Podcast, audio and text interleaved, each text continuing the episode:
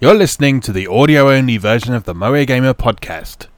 Don't forget you can watch a video version of this episode over on YouTube. Check moegamer.net for a link to the channel. And now, on with the show. Hello, everyone, and welcome back to the MoeGamer podcast for winter 2019, which is a lovely period of time for everyone in the world at the minute. Um, So uh, yeah, we're just going to do our best to uh, kind of enjoy ourselves today. I've got a lot of games I want to talk about. Yes. Um, a lot of things that I've been enjoying a great deal, which is welcome distraction from all the other unpleasant stuff that's going on in the world right now. So I'm sure um, Chris, my regular podcasting partner in crime, Chris Caskie of MrGilders.com, you feel the same way, right? Yeah, this is a tough time of year uh, for everybody. I I think that I think that feeling is pretty uh, pretty widespread across most people I talk to. Uh, there's a lot to celebrate, but the winter makes things tough, and Yep. connecting with people and reflecting on the last 11 months of how you wasted the last 11 months. So, so let's just talk about games. Yeah, sounds good to me. So, um, it's been a while since we got together, so we got a fair chunk of news to get through first of all. So we'll do that first. Um, then our second segment, we got some stuff to talk about, um, and I think this time around we've mostly got the same stuff to talk about, but they are both things that we are both very excited to talk about. Yeah, so, we've actually been playing some of the same stuff for a change. yeah, so that should be good. And then our main topic for today is going to be on the subject of uh, monster collecting RPGs and, and, and so on. Um, yeah, so we'll talk more about that when we get to it. So let's begin with the news. Um, all right, I put my news um, page in the right position before I started recording and then went and scrolled it away to completely the wrong place now. So bear with me a moment while I just find what our first story was. Um, okay, I think it was uh, Fuga Melodies of Steel, wasn't it? Yes, yes. Okay, tell me about this because I know you're excited about this. Yeah, so uh, Fuga Memory Melodies of Steel is the latest game in the Little Tail Bronx series, uh, which consists of Tail Concerto and Solatorobo. Um, so this is CyberConnect 2's kind of baby. In a lot, in a lot of ways, um, Little Tail Bronx is like CyberConnect 2 makes other games to fund working on Little Tail Bronx. Like it's it's Yeah. like it's like their heart. Um, so uh, the big news was that um, it's going to be getting a physical release in all regions now. They've conf- awesome. they've confirmed, That's awesome. um, which is super exciting because we almost didn't get Solatorobo either back on the 3DS. So um, this is now officially. I mean, they're celebrating the 20th anniversary of the series, but it's kind of silly because it's only two games. It's not like a massive. Yeah. It's like not like a massive series, but like the following for the series is tremendous. And uh, very much going in the vein of one of the things we discussed in the previous episode, which was uh, the concept of quote dark furry end Yes. quote. The the whole point of uh, Fuga Melodies of Steel is that you are s- the orphans surviving in a war, and you have gotten your hands on like a magic tank, and you just have this magic tank packed full of orphans, and and the only way to fire the tank's cannon is to sacrifice an orphan. Like you, Oh, so, nice. so you have to, so you, so you have to make like a choice when you're in like these difficult situations of like, do I like fire the cannon and like get out of this situation with relative ease, but also have to kill one of my friends that I'm trying to protect in the process. And there's like, Yeah. you know, the moral, like, is the, is the greater good more important than the individual kind of choices? Um, but everyone has cute little puppy dog faces. Oh, just to make you feel extra bad. Yeah. Wonderful. Yeah. Yeah, well, that sounds really cool. I think I mentioned in the previous episode that um, someone from the comment section on Digitiser's website just sent me a copy of um, Solatorobo for free the other week. So Was it because of Dark Furry? Because they wanted you to experience the magic additional um, Dark no, it, Furry? no, it was just because just because he'd he'd um, he'd seen me commenting on Digitiser and he'd followed the link through to my site and he uh, he thought, oh, um, this looks like something you might be into. Uh, also, I don't know, I don't know the context and I didn't ask, but he said he had quote a surplus of copies of Solatorobo. Um, okay. so he said, "Do you want one?" And I said, "Yes, please." And I didn't ask any more questions.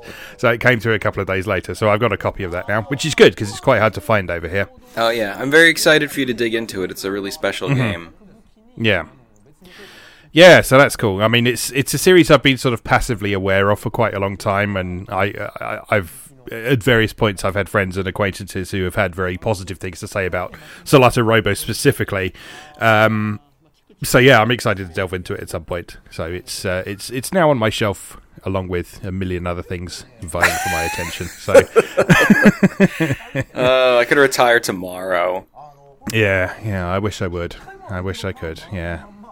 Anyway, moving on. Um, Snack World The Dungeon Crawl, which is the uh, upcoming title from Level 5. Uh, so, yeah, I remembered this time.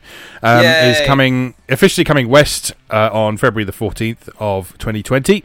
So, that's cool. And Yeah, it's going to be known as Snack World The Dungeon Crawl Gold, uh, which I think, I, I have a feeling we already knew, but um, yeah, so that, that's officially what it's going to be called in the West. But we've got a trailer out now, um, and yeah, just confirmation that it's it's it's coming over. So that's cool. it was a nice little uh, nail in the coffin because I know I every every single time there was any kind of rumblings that this might happen, I was bringing it up on here. So so now we finally have confirmation. We finally have a date, uh, and I'm gonna buy this in, because I love level five. Yeah, that's good.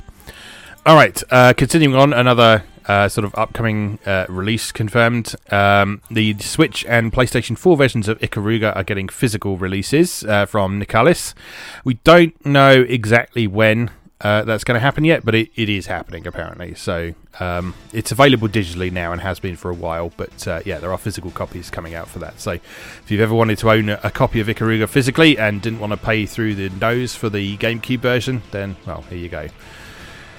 Um, yeah, continuing on, um, we've got a new Neptunia game on the way, which uh, was teased and subsequently revealed as I have no idea how you pronounce this, but VVVtune or Triple V Tune or I don't know. So it's um, it's basically a new Neptunia game uh, that looks at the idea of um, virtual idols and virtual YouTubers and that sort of thing. So in keeping with the rest of the Neptunia series to um, sort of parody things that are happening at the time that they get released. Uh, so, for example, Mega Dimension Neptunia was um, sort of poking fun at uh, the changeover of console generations. Neptunia U sort of uh, had a look at um, sort of like the role of journalism and uh, Gamergate and that sort of thing. Uh, this is looking at the phenomenon of virtual idols and and YouTubers. Um, yeah, and it looks uh, it looks cool. So there's a few trailers and, and screenshots around the place. It's going to feature songs and dances with the with the idols. Um, yeah, don't know a huge amount about how it's going to play yet, um, but it looks like we've got a mix of old and new characters in there. Um, yeah, looking forward to this. Time for a, a new Neptunia game, although there's still several I haven't caught up on yet. Do we know if it's uh, RPG or if it's going to be like uh, something like Neptunia U, where it's just like a different type of game featuring the Neptunia stuff? Like, do we have any kind of? I'm not sure offhand because the, the stuff I, I noted down was uh, was all from when it was first announced. Um, it's being regarded as a, a spin-off game, I think, but um, and people seem to be assuming that it's an action RPG, but I'm not sure we've actually really got any confirmation about that as yet. So That'd be cool.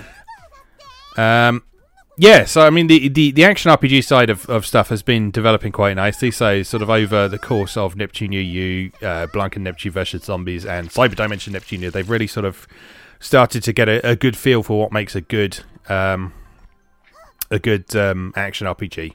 Oh, here we are. There's a few more details on uh, Twinfinite. So the game is an action RPG with fields and dungeons in which the player can control the four goddesses and the virtual idols together.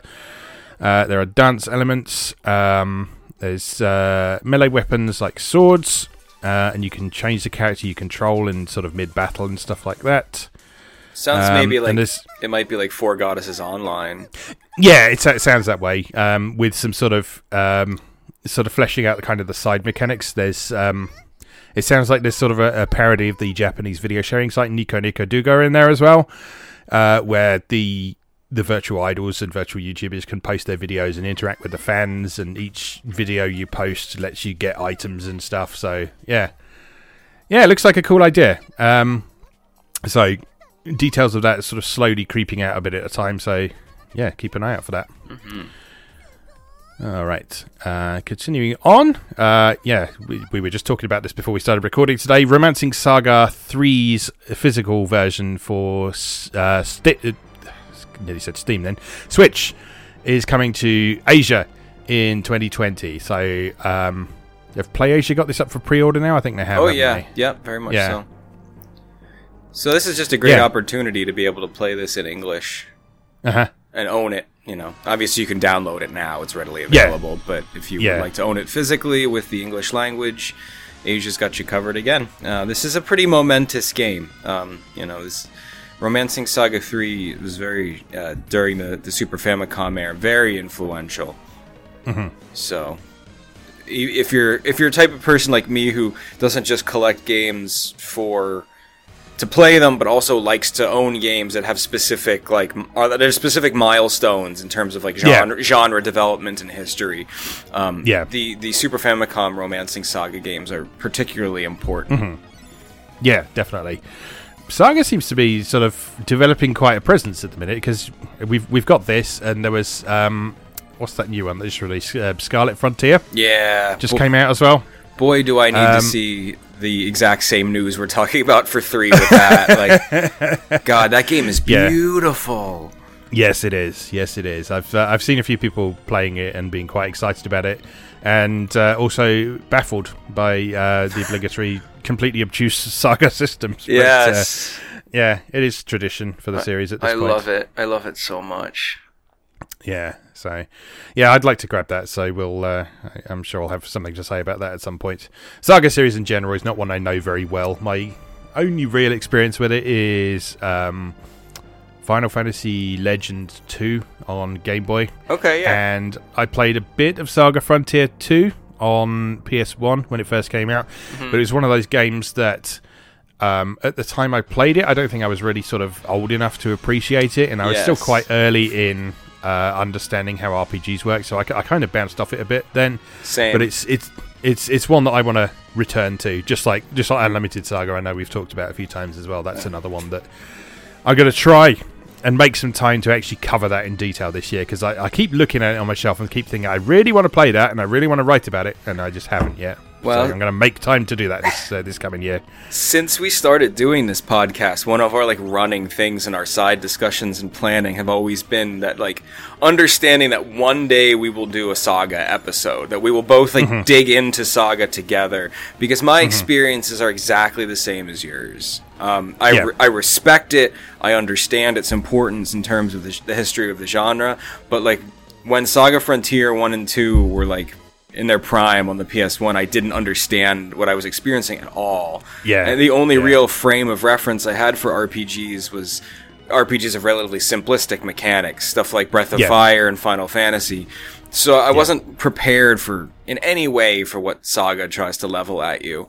Um, so like over the past couple years, I've been slowly amassing Saga games. I have the remake of the first Romancing Saga uh, for the PS2 Oh, cool. Um, yeah. and I, you know, I, I g- grabbed a really nice copy of Unlimited. Um, last time I was at the Too Many Games convention in, in 2019, the summer. I grabbed a really beautiful copy of uh, Frontier 2.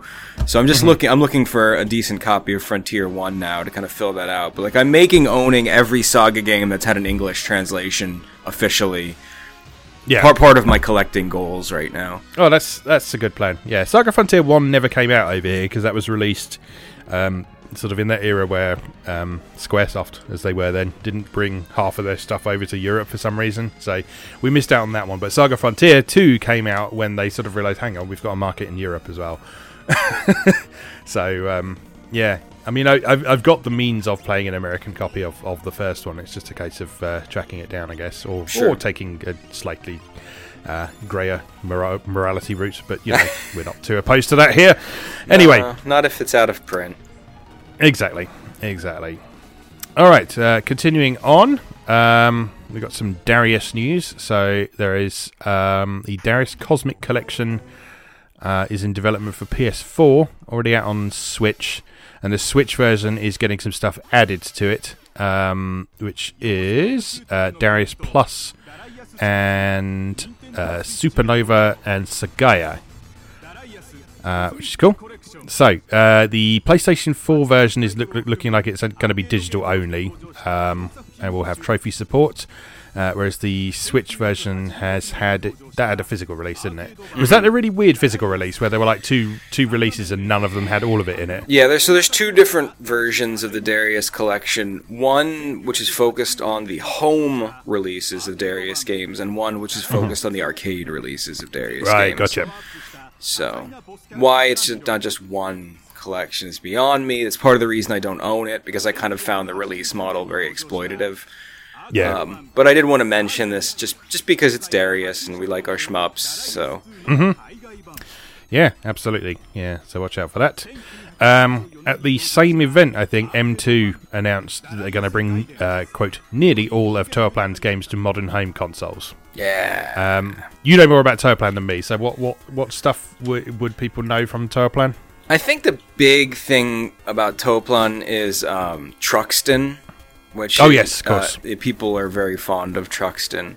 Um, but it's once again, I'll, I'll use the word history like a hundred times this morning, which is like from a historical perspective, Toaplan's really important because Toaplan is kind of the cooker from which um, Raizing and Eighting emerged Yeah, and ri- and like don't even get me started on on on Raizing and Eighting's games. Um, they're simply the best. So i this is just a really cool exploration. Uh, snow brothers is a game i think a lot of people are familiar with. Uh, twin cobra. So there's a there's a couple of classic Toaplan games that a lot of people are familiar with. Yeah, that's cool. And they've said it's not just going to be the shoot 'em ups they're releasing as well. So they they're going to try and release uh, all of them except the more sort of uh, risque ones. So uh, Mayong Sisters and Enma Daio are two that they said they're not going to do. Um, but they are going to bring stuff like uh, Wardner and Guardian and Snow Brothers, as you say, as well as as well as all the shoot 'em ups and stuff. So that's cool. Um, always good to see stuff getting resurrected for modern systems. Um, speaking of which, slightly more uh, recent history, I guess, but still cool. Uh, Bayonetta and Vanquish are getting a 10th anniversary bundle um, coming very soon. Um, Yes. So, what platforms has this been confirmed for? it was initially only announced. It's, it's for everything, is it? Yeah, because Yeah, it was initially only PS4 for announced for, sure. Xbox, wasn't it? yeah so Yeah. After the initial announcement, it was then confirmed for everything, and most importantly, it was confirmed for everything with a physical release with a beautiful steel case. Excellent. Yeah, So- that's Come Yes, to Papa! I can't wait to play Vanquish in 4K, in like full like locked frame rate. Like I, I often describe Vanquish to people as the third-person shooter from which, after you have played it, you will never want to play another third-person shooter. it just shits on the entire genre and makes everything else like not fun. like yeah. yeah, yeah, it's it's it's very good. It's it's definitely very cool, and I think I think a few other sort of um, Japanese attempts at third-person shooters have taken some inspiration for it at various times. Like I know. Definitely, um, there's elements. Uh, Bullet Girls Phantasia is a much slower paced game than Vanquish was, but it's it's got certain elements of like the movement in Vanquish are Oh, incorporated sure. in there, like like the sort of leaping around and sliding while shooting and locking onto enemies and stuff. That's in Mm-hmm. Bullet Girls Phantasia, and that's really satisfying there. So that's cool. Yeah. So um, Vanquish, a, a game I played uh, back in the day, but never actually got around to finishing it. So it'll be good to sort of revisit that. And I absolutely loved Bayonetta though. So Yeah, yeah, an- yeah. a- another another opportunity to play and enjoy that. Very welcome indeed. It's like, I don't even feel like Bayonetta's worth talking about. like, it's like it's like evidence of it. Like Bayonetta at this point is like a, a religious text. So Yeah. like I don't need to, I don't need to sing the praises of Bayonetta or convince. Bayonetta, Bayonetta is the game that made me understand that type of game. Because sort of previously, I I tried the first Devil May Cry, and I didn't really get on with it when I first tried. But I'd heard so many good things about the original 360 version of Bayonetta when it came out. I thought, oh, I'll, give it a try, and I I got it. It just clicked. Just just the mechanics and the controls and everything just absolutely clicked to me, and I, I yeah I understand that game now, that type of game now, and it's yeah pretty much entirely thanks to Bayonetta. Uh, life is good. Life is good with 3D character action games. Yes, yes, indeed. Uh, part of me wants to bemoan the fact that it's not a more prolific genre, but the other part of me just loves the fact that like when they do come out, they're just such solid. Yeah, I was going to say. so solid. I was going to say what what we do get is really good, so that's great. I'm still waiting for them to finish with all the DLC for Devil May Cry 5 and announce a complete version for me because Yeah. I really Yeah. want to get my hands on that. Yeah, definitely. All right. Um, next up, we have uh, some unusual retro gaming news. So, um, a Japanese retro PC and video game store called Beep. Um, they stepped into video game publishing earlier this year with an announcement of Cotton Reboot. Um, they've recently announced that they are bringing a um, fantasy-themed shoot 'em up called Undead Line to MSX2. Um, that's not a port to modern consoles. They're bringing the MSX2 version back. That's awesome. Um, yeah, so so they are doing uh, a limited run physical copy reproduction uh, of this game. So anyone who has an MSX2 or the facility to play MSX2 games, they can play it on their original hardware. This is so cool. This is so cool. Um, yeah, it's. I mean, there's there's there's so many old games that are so hard to get hold of now. Um, and so the idea of having reprints like this, like I mean, I guess it's I guess it's essentially a sort of similar idea to sort of old books getting a reprint, isn't it? yeah. Um, yeah, that's that's really cool. I mean, I, um, I don't know a lot about Undead Line, but yeah, it's it's it's it's cool to see just this even happening at all. So Undead Line's cool. So I, I've played the um I've played the Japanese Mega Drive version of Undead Line. okay, yeah, Um, so it did get some ports. Yeah, It's it's basically like it's a it's a member of a subgenre of shmups that I really appreciate, which is the subgenre where you're a dude walking yeah, instead yeah. of a ship. Uh, Like and it's it's horror themed. So like there's like just like mon it's like monsters and the backgrounds are like spooky. um, oh, that's cool. I, I like it a lot. It's part of the reason I wanted to post this because I just think it's a neat game worth talking about. And if if it gets people to look it up on um, on YouTube and check it out and, and be more aware of it, it's just a really neat game. Yeah, cool. All right. Uh, continuing on, we've had confirmation that the video game adaptation of Is It Wrong to Try to Pick Up Girls in a Dungeon Infinite Combate is coming west in 2020 for PS4, Switch, and PC. Um, so this is one that we weren't sure if it was going to come over here or not uh, for a while, but it's it's a really popular anime over here, so I, I'm not surprised to see this. Um, so um, as far as I can make out, this is a sort of top-down, vaguely sort of. I don't know if it actually is a roguelike, but it's it's it's sort of presented like a mystery dungeon game uh, with sort of chibi characters and uh, polygonal but tile-based uh, maps that you explore, and then sort of interactions between all the characters, so you can chat up Hestia and admire her formidable bust line and that sort of thing. I wasn't And, really uh, interested in this game, and then I watched the footage. And you know what it reminds me of? Racketeer. Oh yeah, yeah, yeah. I can absolutely see that. So then I Yeah, got so- excited. Yeah, so so like I say, this it, it's it's cool to see um, see this because there's a lot of anime adaptation games that don't make it over here for various reasons. Um, but is it wrong to try to pick up girls in a dungeon or danmachi as most people call it because the English name is stupid?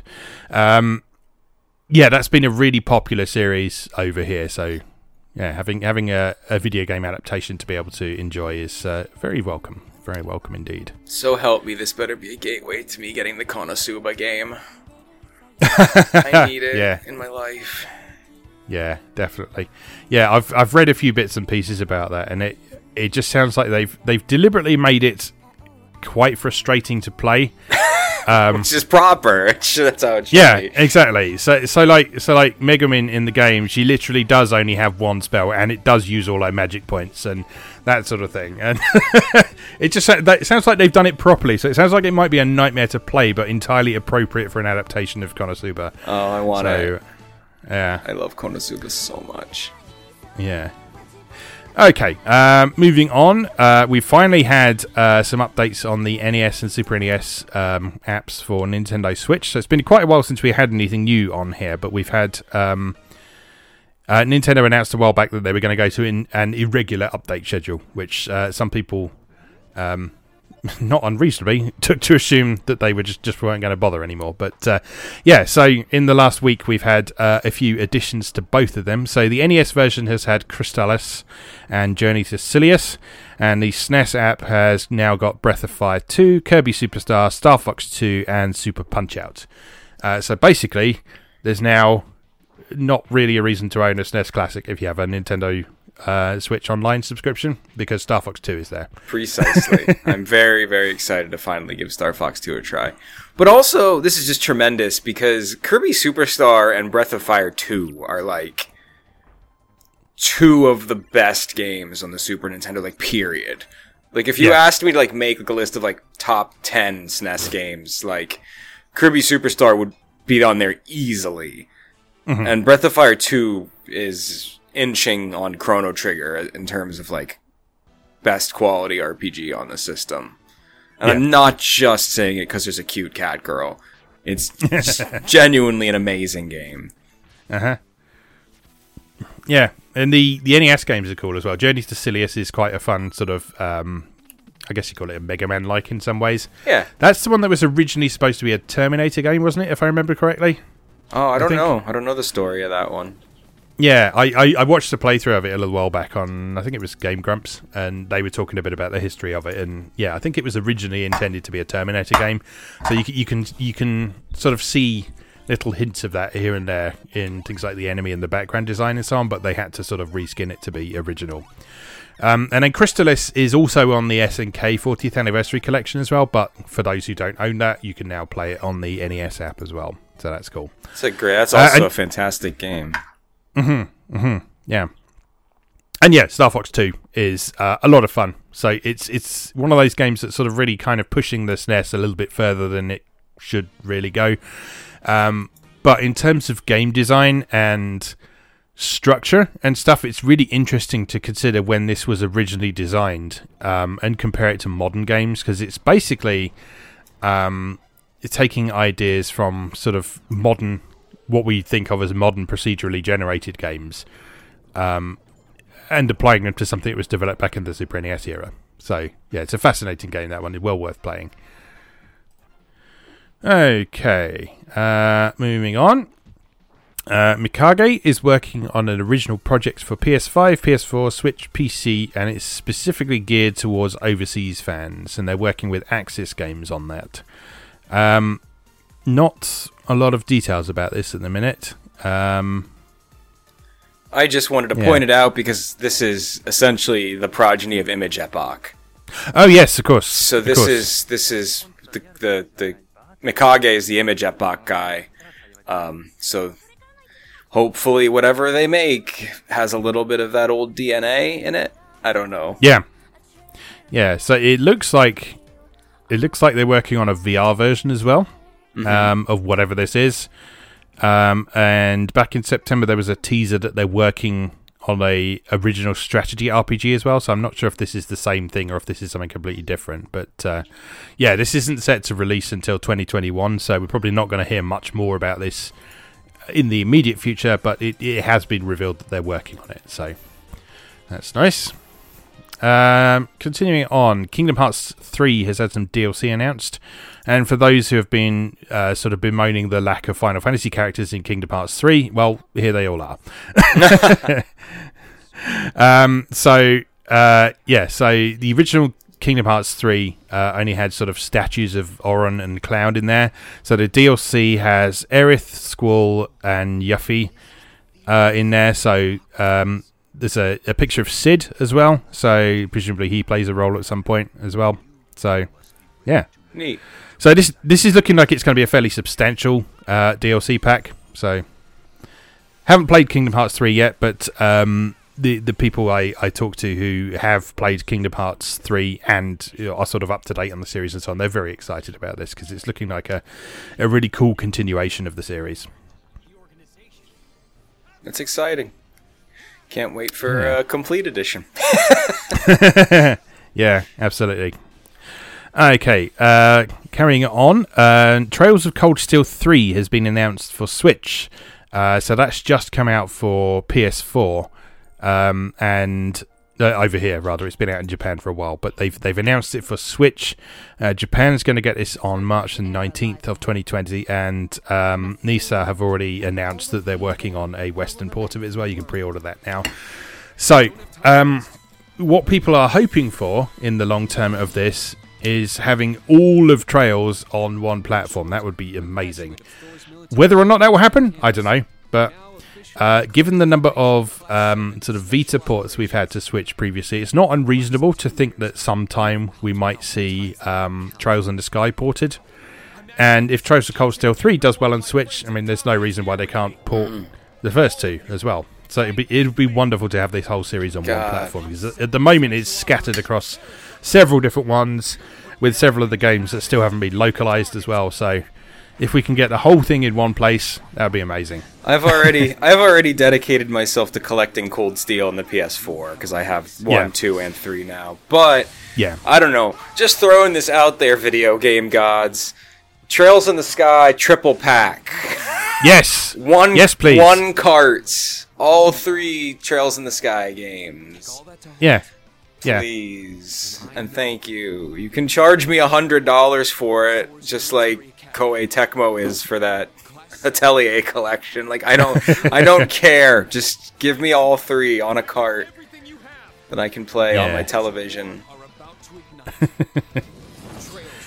All right. Uh, moving on, just a, a smaller scale bit of news here. Um, I just thought this looked quite interesting. This is a, a little indie game has released called Super Mash, um, which basically allows you to uh, mash together two game genres, and then it will sort of generate a game for you based on that. So you sort of uh, say, right, I want um, stealth and platformer mashed together, and it will it will generate a a stealth platformer for you. Um, yeah, this this I don't know if this is any good or not, but it's just released recently and it caught my attention. So uh, yeah, you might want to check it out. Uh, it's available now for PC via the Epic Game Store. Boo hiss, whatever. blah, blah, blah. Um, and it's coming to PlayStation 4, Xbox One, and Switch in 2020. So uh, yeah, watch out for that. There's a trailer up for that now, so have a look at that. Um, moving on, uh, Babylon's Fall, which is the new title from Square Enix and Platinum Games. Um, we had some more gameplay revealed for that in Sony's State of Play event, which they held recently. Um, and yeah, this is looking very nice, isn't it? Yeah, how did I, how did I describe it to you? Dark Souls, but fun. like it just it just looks like they're kind of taking a page from like From Software's like lived in decrepit medieval world kind of aesthetic, but making a platinum game in that setting. So I okay, for that. yeah, okay, like.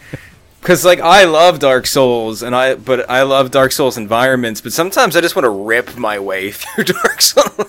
so th- Yeah. this is like power fantasy in a Dark Souls looking setting. So okay, um, I, I want this game now, please.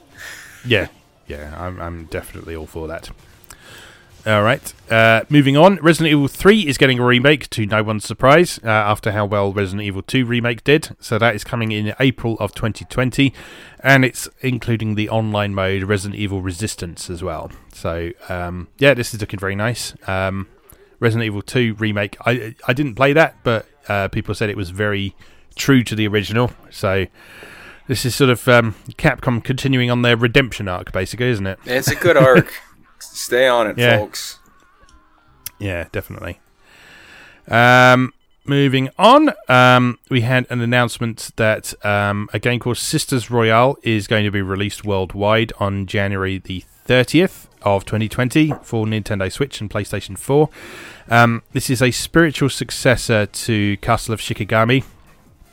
Um, so yeah, and it's it's a uh, vertically scrolling shoot 'em up with five different characters with their own special abilities.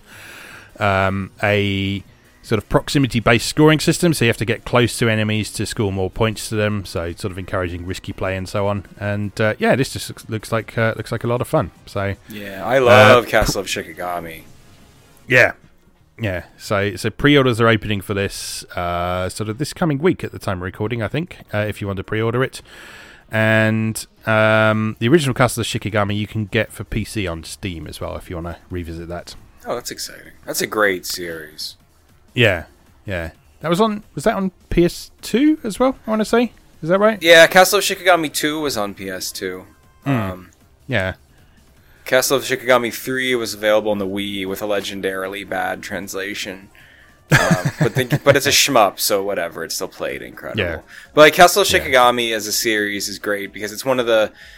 It's like talking about subgenres again. It's it's a subgenre of vertical shmups where like you're a person instead of a ship, kind of like that aesthetic. You're like flying, and Yeah. uh, they one of the hallmarks of the series, at least for me, has always just been like a very large selection of characters, very varied shot patterns. That totally like each character fundamentally changes the way you approach and play the game. So there's just a lot of room for like experimentation there. So hopefully the Sisters Royale kind of continues that tradition because I do have very fond memories of that system. I mean that Yeah. that series. Yeah, yeah, definitely. Yeah, I'm looking forward to getting this. I think, um, I think I got a press release for this the other day and requested a review code, so I should hopefully have a chance to to play that. Oh, um, that'd be great. when they when they when they get review copies out for that. So that's cool. Uh, continuing on, this um, 2K has announced that uh, they have a new studio called Cloud Chamber with offices in San Francisco, California, and Montreal, and they're making a new Bioshock game. Bioshock's not a series I love, but um, the, people had sort of started to assume that it was it was over and done with. So this is this is sort of significant that they're bringing it back. Um, not a lot known about it, other than the fact that it'll be a first-person shooter still, um, and there's some some decent talent behind it in this Cloud Chamber studio from the side of things. So yeah, I just posted on- this as a shout out to my buddy Matt because three weeks ago we were getting drinks together and he loves Bioshock, and he Oh, okay. and, and he was bemoaning how you know it's been how long it's been since Infinite. And I was just, and I was just like, face it, dude, you're never gonna get another Bioshock. And then, uh, yeah, yeah. You should play System Shock though. The uh, the I've seen some screenshots and footage of the remake of that. Oh, yeah? Uh, and that's look that's looking fantastic. So yeah, be sure to play that if you've never played System Shock before and you can't stomach the atrocious controls of the original PC version.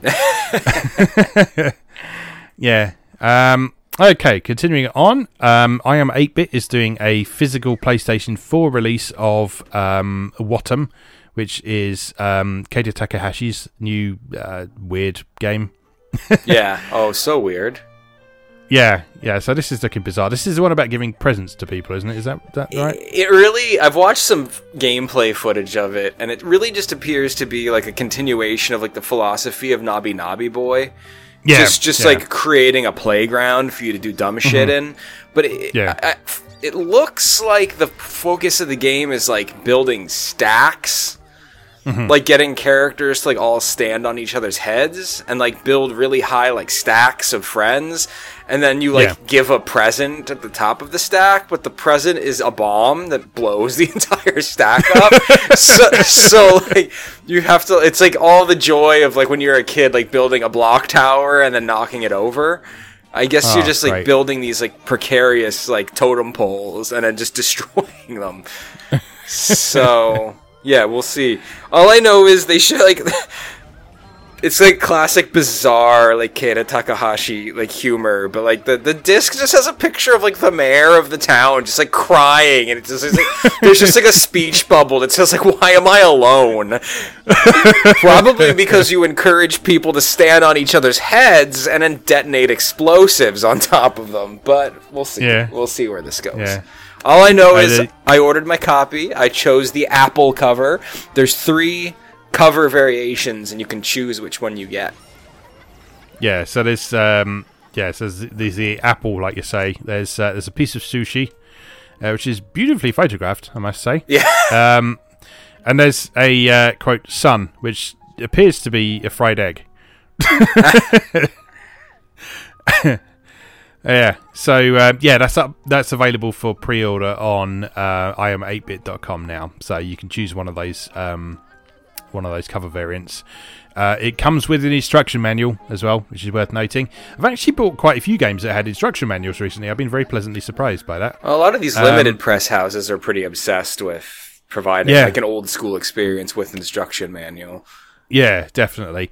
And the instruction manual for this is apparently written and illustrated by Keita Takahashi himself. So, um, yeah, that should be suitably. Yeah, yeah, I'm very excited. very excited to enjoy what madness lies within.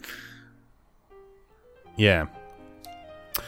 All right. Uh, moving on. In the last couple of days, we had uh, some announcement that um, a game called Hero Must Die Again is um, being re-released and getting an English version. So this was previously a PlayStation Vita remake uh, of a mobile phone RPG. Um, it's by Nippon Ichi, and Degica Games has recently announced that it's going to have a PC release via Steam with English subtitles in spring of 2020. So the concept behind this is that you uh, you take on the role of a hero who sort of sacrificed himself to defeat an evil demon lord. Um, but before he dies, an angel gives him five days to sort his shit out, basically. Um, and it turns out that sort of just defeating the demon lord hasn't sort of fixed the world, as it were. So in his five days, he's got a whole bunch of stuff that you can do and try and sort out along the way. Um, and then there's apparently sort of 50 different endings to achieve depending on what actions you choose to take and so on. So, yeah, there's um, a lot of people who've sort of been following uh, Vita import games. So um, a shout out to a, a, a, blogger that I follow who does some really good Vita coverage, Kresnik58. Um, he's um, previously written about the import version of this and been begging for a localization for ages. So the fact this is finally coming west is is really cool. And yeah, I yeah, never heard really, about this really, one. Really, really fascinating concept. So I'm uh, looking forward to giving this a try. Uh, okay. What else have we got? Uh, oh, um, yeah, Bravely Default 2. Yes. Bravely Default 2, the third game in the Bravely series. Because Japan. I mean, technically the fourth, if you want to count Four Heroes of Light. Oh, yeah, I suppose. Yeah, yeah. But anyway, this is heading to Nintendo Switch. This was announced at the Game Awards 2019 um, and it's got uh, it's got music by the guy who did the uh, who did the soundtrack for the original Bravely yes. Default as well, which people are very happy about. So it will be lovely to have um, a soundtrack by Revo that isn't butchered by the 3DS's atrocious sound output. So we'll actually be actually be able to put it through a lovely big sound system, listen to it on headphones without having to turn the volume up full, and still strain my ears to hear it. Wonderful.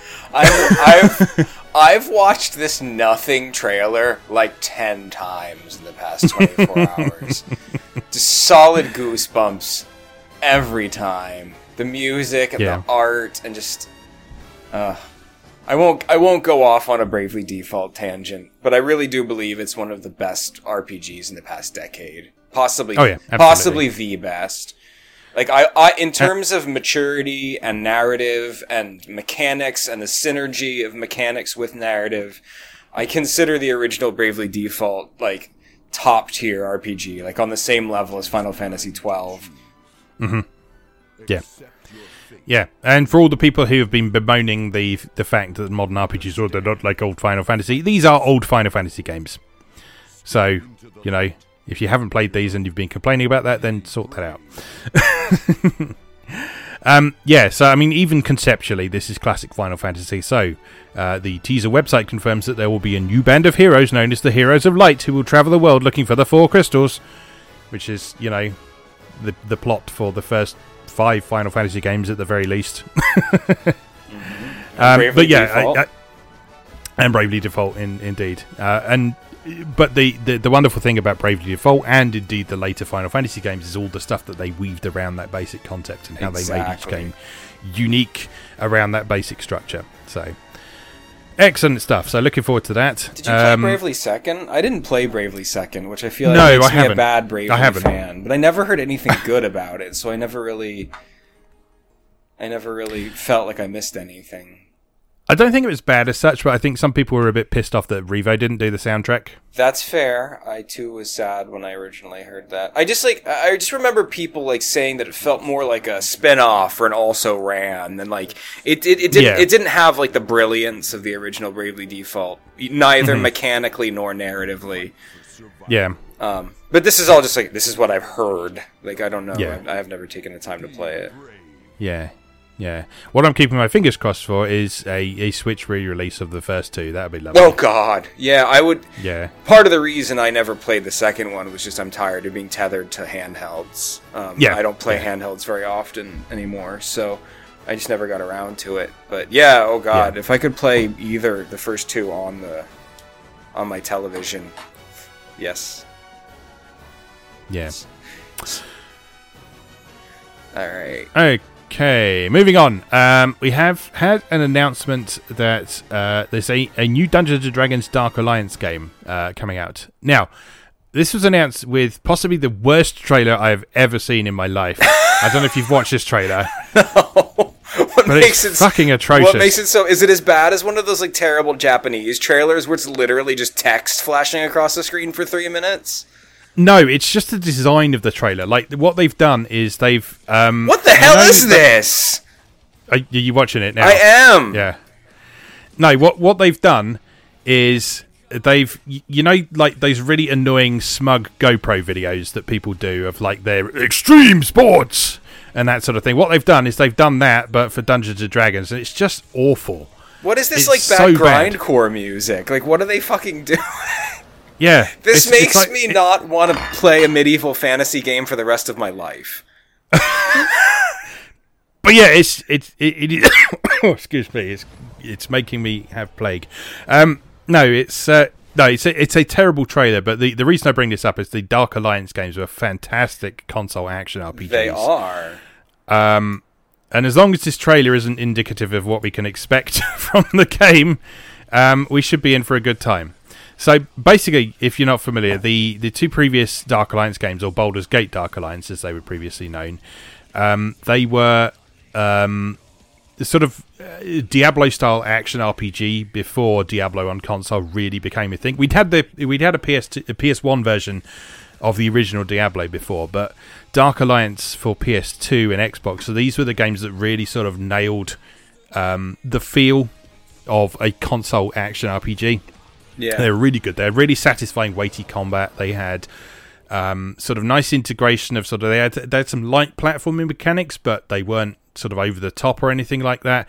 Three different character classes, simultaneous local co-op, and um, they rather sensibly made it not too long as well. It was only about ten hours long as well. So if you wanted to play it through with a friend, that was a perfectly plausible thing that you could do over the course of a couple of sessions. I actually played both of the Dark Alliance games in local multiplayer with a friend when they first came out. It was just such a great experience. So as long as they sort of nail the feel of those old games, um, I'm on board with this, despite that trailer. um, but uh, yeah, so this this is again. It sounds like it's been designed for co-op play, either locally or online, which is good to hear. Um, but no real sort of gameplay footage as yet, so we'll have to wait and see uh, exactly how they're going to implement this. All right, continuing on, um, some news that sort of appeared today at the time of recording. Um, Dispatch Games has announced that they are releasing Japanese rail sim Journey to Kyoto for Nintendo Switch, Awesome. which I, which I'm actually kind of excited about because this this just looks like a wonderfully chilled out game. Um, it's a game where you drive a train up and down um, a couple of different rail lines, and it's all done with um, it's all done with live action video rather than rendered graphics. Huh. So so it's it's all sort of like real life scenery at different times of day and going in different directions up the up the track. And it just looks like a, a wonderful sort of game to sit back and relax with and sort of see some nice scenery and that kind of thing. So yeah, um, that's available for pre-order from Dispatch Games now, um, and that's expected to come out in April of 2020. Man, so this announcement is great. Do you love Densha? Yes. yes. Um, I really like Dispatch. They do some really neat stuff. yeah, yeah, I still bring my copy of Penguin Wars to me to parties where I know there will be a Switch like all the time. yeah, Yeah. Oh, you can actually still get that through them. I, I thought that had been sold out everywhere, but yeah, they've actually still got some copies of that available. So, might have to grab that because I, I meant to pick that up when it first came out and never got around to it for one reason or another. But it's uh, it's still available through Dispatch Games for twenty four ninety nine in the minute, so you can get that for a decent price if you haven't already. All right, uh, last bit of news I just wanted to mention today is that uh, Bullet Girls Phantasia, which I mentioned earlier and which I've recently done some in depth coverage of on MoeGamer, that is coming to Steam in early 2020. Um, so the Steam page for that is already up, so you can add it to your wish list and stuff now. Uh, you can read my coverage of it on moegamer.net if you want to find out a bit more. Um, this is this was a really fun game. It combines uh, uh, third person shooter with some light RPG progression, uh, with some of the filthiest non pornographic scenes you'll ever see. So it's fantastic, absolutely fantastic. Um, yeah, so so th- th- this is a fun game, and I'm really happy to see it getting a broader release because previously the the PS4 version only got an Asia English release, so it's had a fairly limited audience up until now. So with it coming to Steam, a lot more people will have the opportunity to to spend some time with it and enjoy it. So it, it is a genuinely good game. I mean, it, it is super sexy as well, but it is also a genuinely good game. So um, watch out for that. All right, I think we're done. Unless you've got anything else you want to mention. No, I think that's it. At first, I thought that I was was lot. scraping, but that was, as usual, Yeah. a lot of cool news. So Yeah, I was going to say, I've just looked up and it's like 50 minutes of news. Okay, yeah. I think we're all caught up on all the stuff that's caught our attention for now, though. So let's take a short break and we'll come back and we'll probably talk for an hour about what we've been playing recently. So, see you in a moment.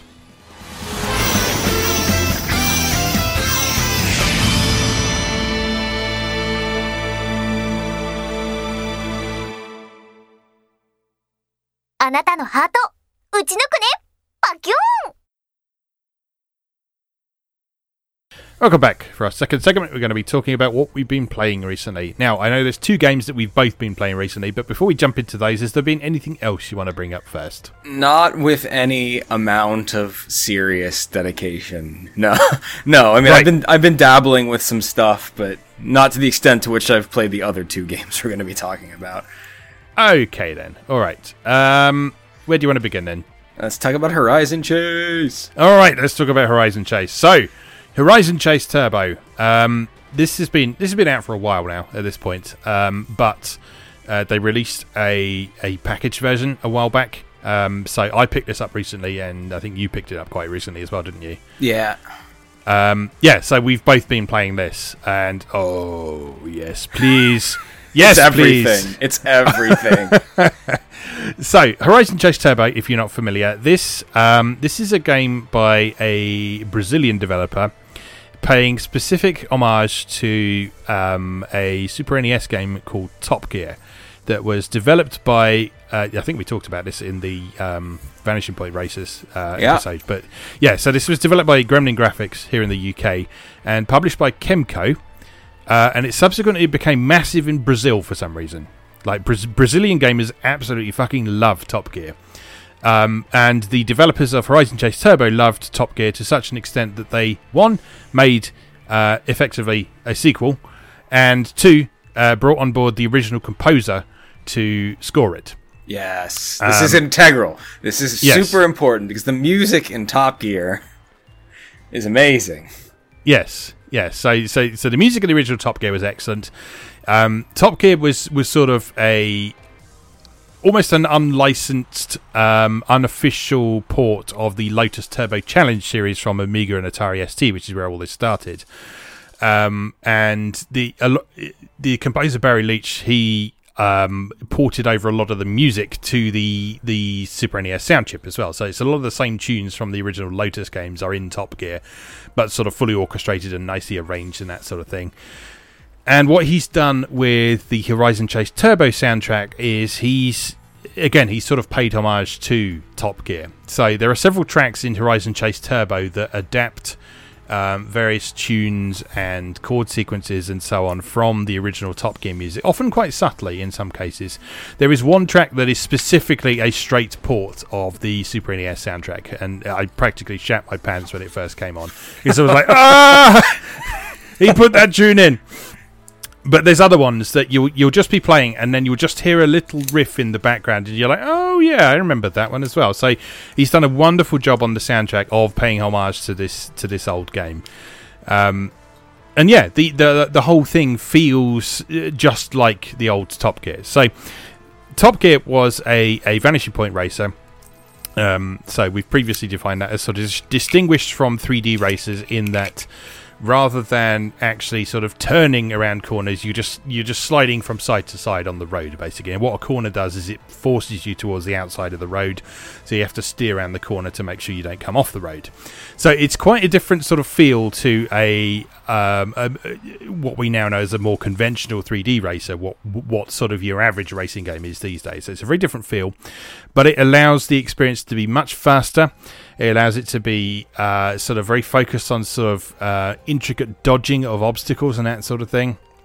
Um, and yeah, so the the feel of this game has really nailed that sort of thing. It's got the high speed of Top Gear, uh, but running at uh, sort of a much higher resolution and uh, higher frame rate. Um, lots of things to avoid. A hugely varied um, array of courses here. There's something like 108 courses in the game, plus yeah, a, a bunch that they've added through DLC as well.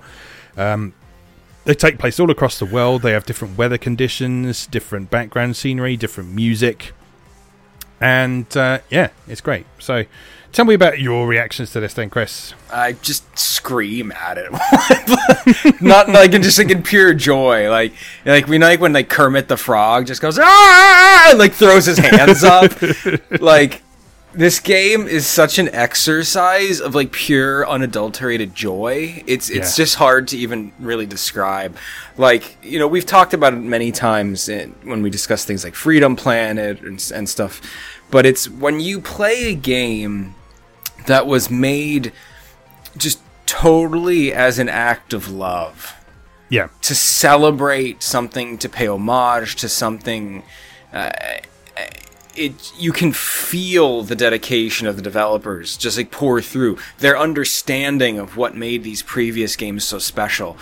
Uh, it- and just it's it feel it's a celebration. It's a it's a tweak and a modernization of those classic racers, and just to play it is an exercise of joy because this game only wants you to be challenging yourself and having fun. yeah, Like you know, there's there's no gear shifting.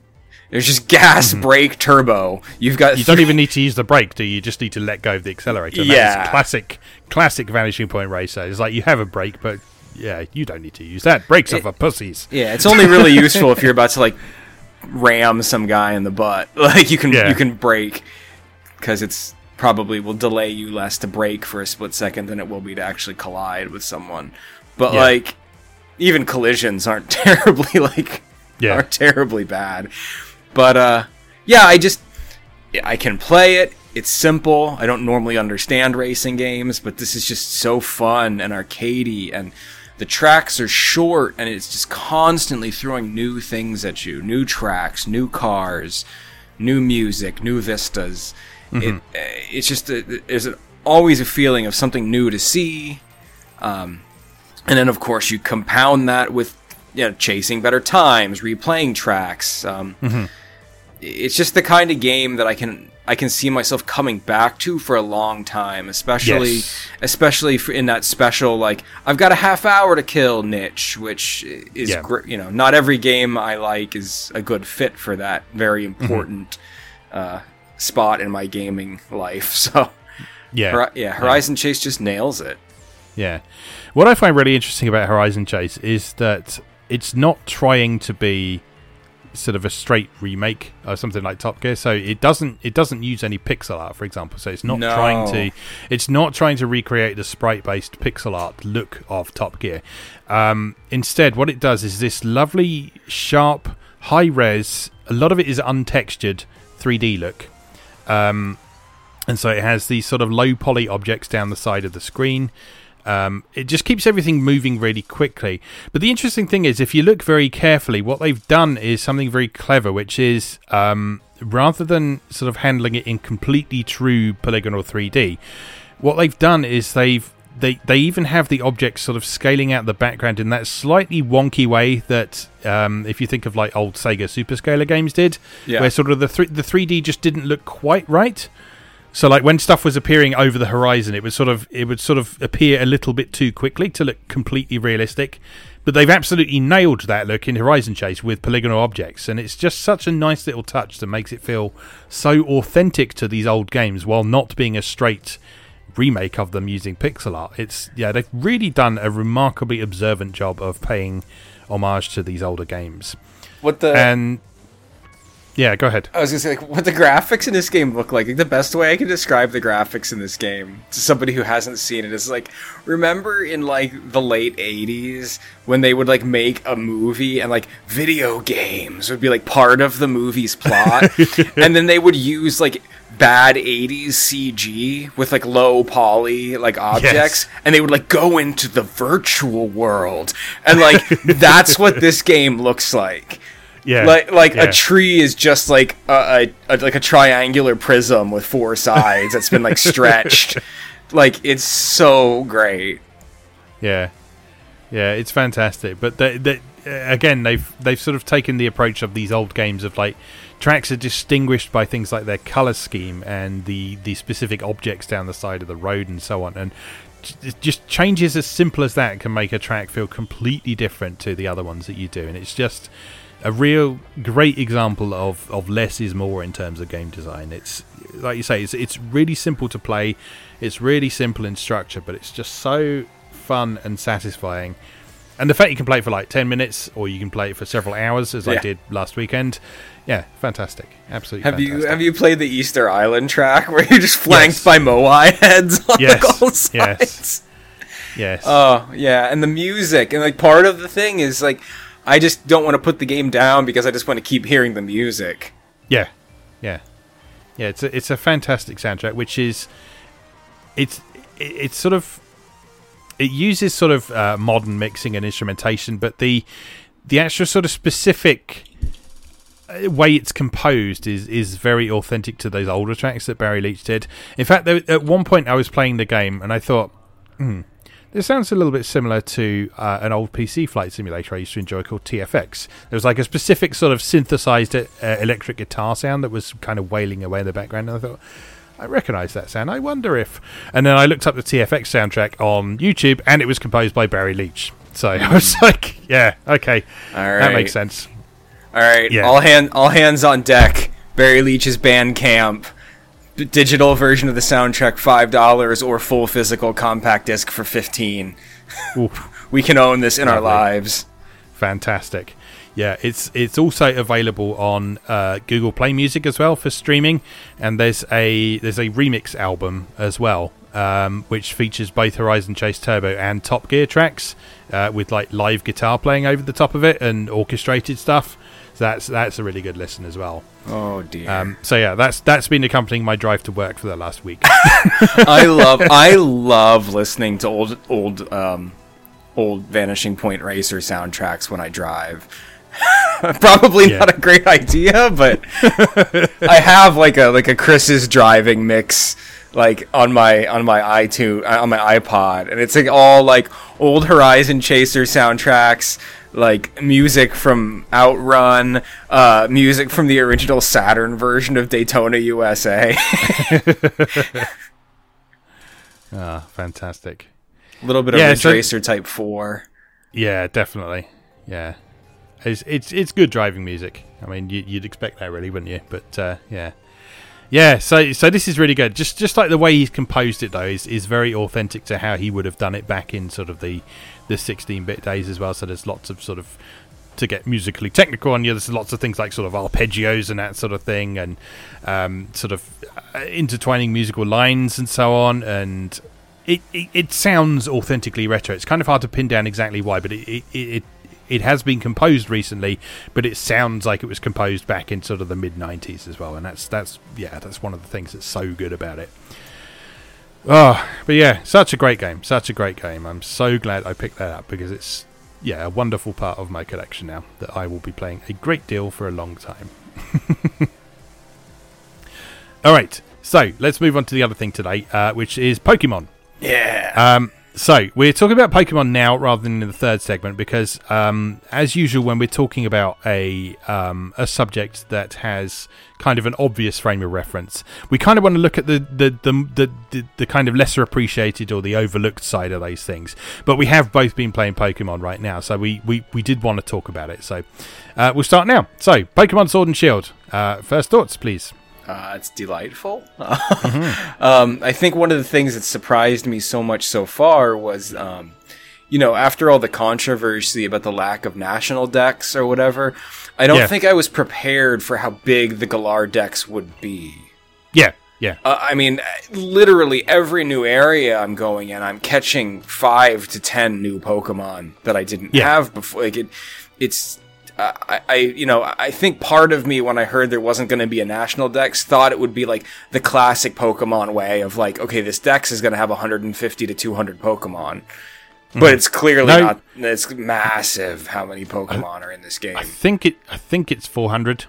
yeah, Yeah, I think it's 400. Um, so it's it's doable, but it's um, but it's a fair bit of work to get there. And as you say, yeah, every new area you go to, you'll be seeing new stuff, which is great. And often a lot of new stuff that you haven't seen before in the series as well. There's like a few sort of familiar faces here and there, but then a lot of new stuff as well. So it's always a nice surprise. Even if you're a long-standing Pokemon veteran, you'll come across these new Pokemon that no one has seen before, and it's great. And then, of course, you've got the um, uh, Galar forms of them as well, uh, of sort of classic ones. And Oh my god, yeah, Galar. Ponyta. I, love, I love Galar Ponyta so much.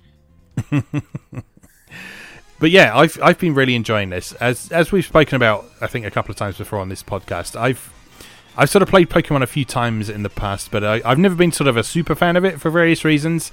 Uh, I I really enjoyed uh, Moon, which I know is one that sort of a lot of Pokemon veterans didn't enjoy quite so much because of the things that made it more accessible to newcomers. Um, but this this game seems to strike a really good balance between these two potential audiences. So, for people who are new to the series, it, you have the option of them explaining a lot of things as you go along. But also, if you already know all those things, there's pretty much always an option to say, "Yeah, I know all this. Let's just move on." Yeah, Um, yeah. And when you and demonstrate things, you're like, "Oh, you already understand type matchups." Like they Yes, like, yeah. and like, yeah, yeah, that's right. I know water beats fire. Get out of my face, hop. Yeah, yeah. So I, I mean, there's there's so much to like about this game, and uh, as as a Brit, I'm seriously impressed by how well they have um, kind of adapted the, a very idealized look at Britain. I mean, I wrote about this recently on MoeGamer. I did a whole feature comparing Pokemon locations to uh, real life locations that I'm familiar with in the UK, and yeah, they while they're not direct, complete analogs, um, they capture the atmosphere just absolutely perfectly in so many different ways. So right from the beginning, where you're sort of in a tiny little village that's made up of uh, sort of old farmhouses that have been modernized inside and so on, uh, up until uh, like the, the the final city which you reach, which is basically London. They've just done such a good job on the locales and the atmosphere of these different locales and the people who are there and the sights you can see and that sort of thing. So it's it's a real pleasure to explore, um, but it's a real pleasure to play as well. So there's a lot of exploring to do. There's a lot of battling to do. I feel like, although Pokemon's basic battle mechanics haven't really changed a lot over the years, I feel that Sword and Shields they've just sort of refined it really nicely. So it's very understandable. You've always got access to all the information you need to make good decisions. Yeah, that's the best part. That, and that was an addition that I think Sun and Moon were the first to do that. Actually like straight up put the type matchups on your on Yes, your on yeah. your like you know move list. Like this will be effective. The other thing that I I love about the modern Pokemon games is. I mean, obviously, this is just probably something they always wanted to do, but couldn't because of constraints. But like, just in-depth descriptions of what every move does. Yes, Like yes. you're not you're not an old school Pokemon guy, right? But like, you know, there was a time m- many moons ago where it was like, oh, okay, your your Pokemon is uh, has leveled up, and now it wants to learn Fury swipes. all right, what the, f- like, do you do, do you want to learn Fury swipes or do you want to f- or do you want to keep your current move set? I'm like, what the fuck is Fury swipes? Like, I don't I don't know. So like, I mean, obviously, like, Sword and Shield isn't the first one to do this, but like in modern Pokemon, having detailed understandable descriptions of what every move does and how it affects Yeah. the flow of battle to allow you to strategize and to figure out how that gets into your move set is invaluable. And then the fact that now in every Pokemon Center, there's the dude that can help you forget moves and relearn old moves. Like if you make a mistake, Yes. tremendous to your ability to like build your team just the way you want. Yeah. And like the best thing about that as well is if you capture a high level Pokemon, you can then go and talk to him and you can relearn moves that the Pokemon would have got at lower levels as well. Yes. So like you, you never miss out on a move that you would have got at a specific level. So there's no need to go and specifically catch a Pokemon of a specific level range to make sure you have a particular move, which is really nice. That's especially helpful in the post game because in the post game, once you've beaten the main story, um, it buffs up all the Pokemon in the wild area to level 60. Um, so everything you catch in the wild area after you finish the main story is at least level 60, uh, Wow. which means that otherwise you would have potentially sort of missed out on a bunch of moves. But with that feature there, you can go and relearn these old moves and really sort of get a loadout that you want. Of course. Now, I'll forgive you, Pete, because you're you're new to the world of Pokemon. But if you're catching a Pokemon at level 60, you know you don't use that Pokemon, right? you know you Yeah. you know you Ditto breed it, get a level 1 of it and then train it from level 1. So you get your so you get the EV values and customize your move set because in terms of stats, a Pokemon raised from a low level and leveled up manually will always have higher stats than a Pokemon in the wild caught at a level. I don't know if you I know be- that or not. I, I have been reading up on this recently, and I believe that sort of the EV training has been a little bit different. So it's sort of cumulative now, I think. So even if you catch a higher level one, you Yeah, but it's- still. It's not just about EVs. It's just about the way they stat Pokemon in the wild. So Yeah, it- it's, like it's part because it's part of Pokemon's lore that a, that a raised Pokemon will always be stronger than a wild Pokemon. Yes. so yeah, like like that's baked into the stats, even without EVs as part of the as part of the equation. Yes, that's what IVs is it? I think they call that. Is Yeah. it- it's it's sort of they, they have better base stats and so on. Yeah, yeah. So that that's one of those systems that the game doesn't necessarily explain to you, but it's one of those ones that's has sort of become not necessarily lore of the game itself, but uh, not necessarily lore of the narrative setting, I should say, but lore of the the game. So it's something that people have sort of been discussing and analyzing and stuff for a long time, and there are ways of finding out that information. Like in Sword and Shield, I think if you if you beat a certain tier in the battle tower in the post game, you can actually see what your IV values are. Oh, okay. Uh, so, so, so you can see if a Pokemon has the best possible values, the best possible starting values for all those stats. And then there's various ways that you can sort of manipulate your, your EV values and stuff as well. So yeah, I'm, I'm familiar with this sort of thing. I haven't got too hardcore into that side of things yet, but yeah, I am I am familiar. Don't you worry. Don't you worry. It's very- yeah, I, I've I- I've mostly been catching this stuff in the wild area to fill out my dex more than anything else, and then Yeah, doing right. stuff like sending sending them out on Poké Jobs and that kind of thing. Hmm. Uh, but I haven't got into breeding at all yet. But uh, yeah, that seems like a whole side of things that could uh, occupy a lot of your time if you let it. yeah, well, people get way in. I'm not a huge. I'm not huge into breeding. I just Ditto breed to fill my dex out. I don't. I don't get into the whole like breeding for move sets and breeding for values and and and stuff. But Yeah. I, I do breed heavily for the uh, just to fill my dex out. You know, because my you know my once I beat a Pokemon game, my my first priority is to fill out the starters.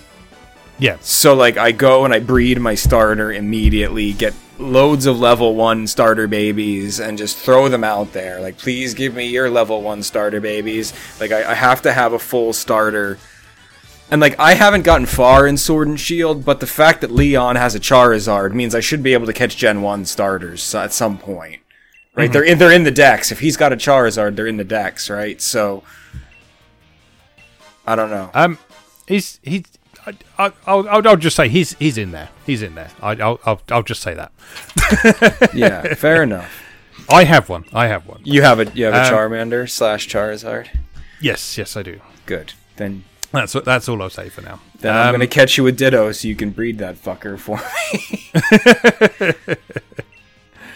Yeah, yeah. So, um, lots of things I'm really liking about this. I really like the uh, the way the gyms work in this one with the gym challenges. Yeah, it's Um, fun. So, so those are sort of really fun, sort of mini game puzzle type things. They're like a mini dungeon you have to do, and each one of them is different as well and thematically appropriate as well. So you'll never be doing exactly the same thing twice. So how how far have you got so far?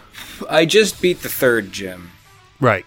So Okay. I, I just beat the third gym, and, and then I went all the way north in the wild area and got to Hammerlocke, met the eighth gym leader, and then they're like, no, now you gotta go west, and I think the Yeah. ghost lady is next? I don't know. She's fairy, I think. Yeah. Oh, Fairy, I'm sorry. Yeah. So I yeah. met I met her. She gave me her card. Yeah. Yeah, so so each each gym sort of has a, a thematically appropriate thing uh, in it. Um, so like in the, in the grass gym at the beginning, you're like herding Wooloo around and trying to avoid uh, Yampers who are who will send them running off in the wrong direction. Um, in uh, Nessa's gym, the water one, you're sort of turning uh, flows of water on and off to be able to navigate your way to um, the, the the door you need to get to. Um, one you won't see because it's one of the ones where there's there's two possible gyms. The the, the gym where Oh, you'll right. fi- where you'll fight Melanie um, in Sword. Um, it's the Rock Gym, and it's one where you have to sort of work your way through kind of, uh, uh, I guess you'd call it an invisible maze, but there's, there's basically pitfalls all around the arena, and you have to work out where they are using um, sort of a little device that vibrates when you're getting close to them. So you have to sort of feel your way around and work out where the pitfalls are. Um, and yeah, I, I, I love what they did with Spikemuth as well. Like, I um I saw some discussion of Spikemuth online, and people were like, "Oh, this this town's just a straight line." But I played Spikemuth, and it's like this is fucking Streets of Rage. What are you talking about?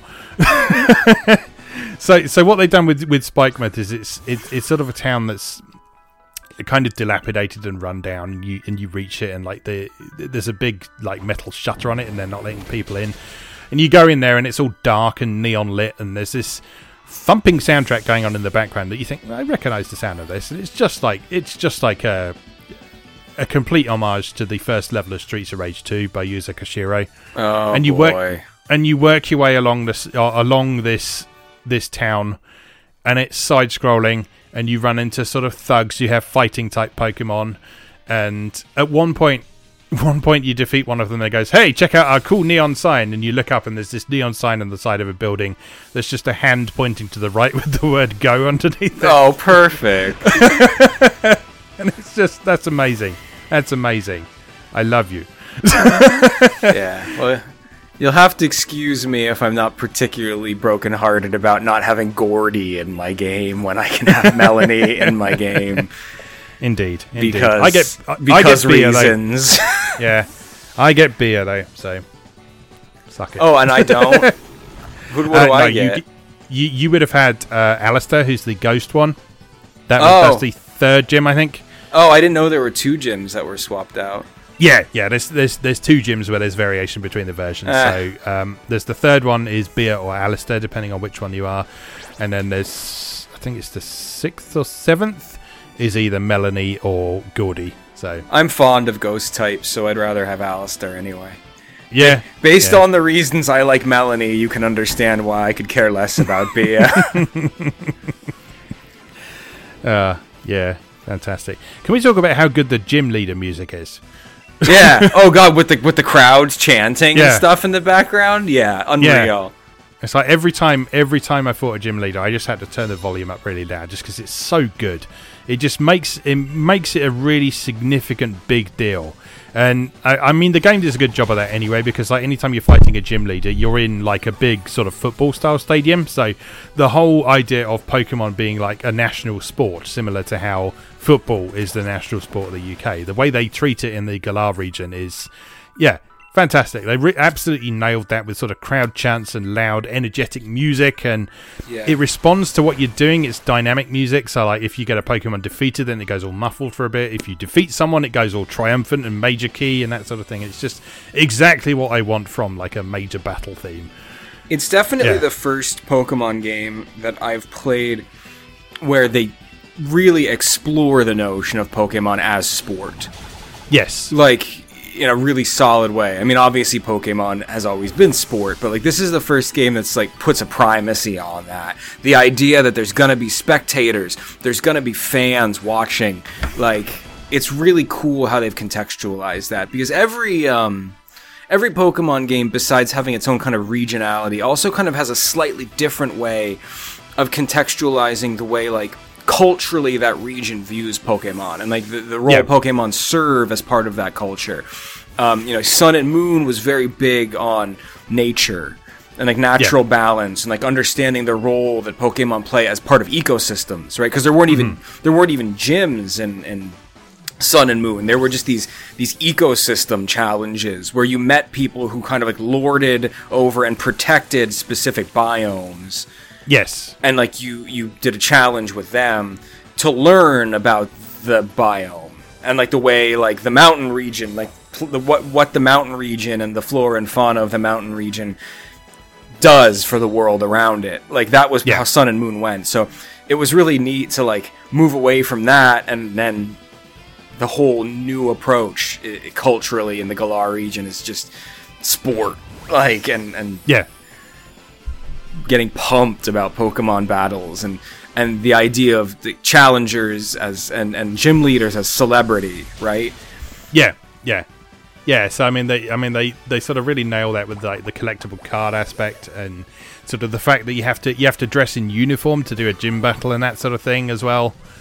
Um, yeah, it's it's sort of a really a really good way of capturing sort of the, the British attitude to sport. I mean, it's it that's not a side a sort of a, side of British culture that I particularly engage with or anything, but obviously I'm sort of passively aware of that sort of thing, and they've really kind of nailed that feeling and sort of the the respect that there is for people who are at the top of their game in a particular um, in a particular sport. You kind of like coming from old Pokemon, like it's you know, I think back to like the the original, the Game Boy originals. Like you went to a gym, right? And gym challenge was supposed to be this massive thing, right? This Yeah. like def- life defining thing, like the next great step in your journey.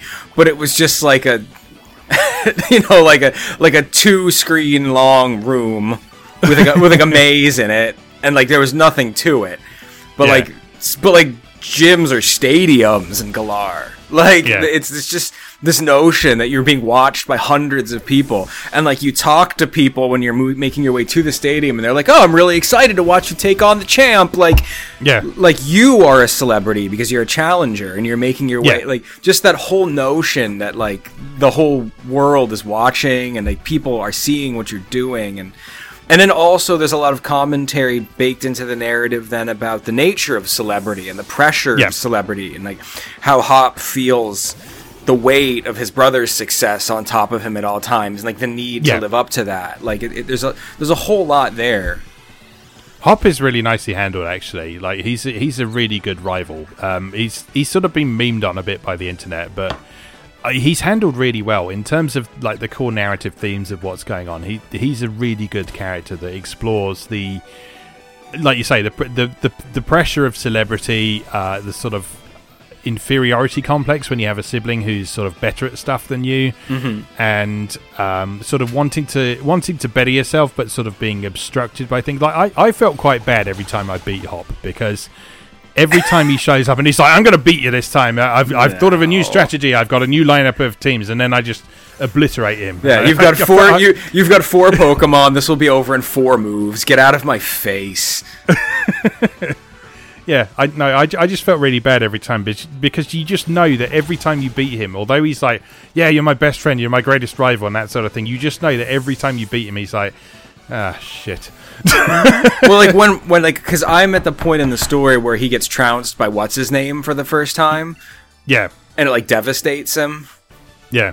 Well, I don't even how do I even pronounce that guy's name? I don't even know. Oh, it's Bede, I think, isn't it? Is it Bede? Okay. yeah. Um, Boy, he's the worst, eh? Um, oh, yeah, yeah.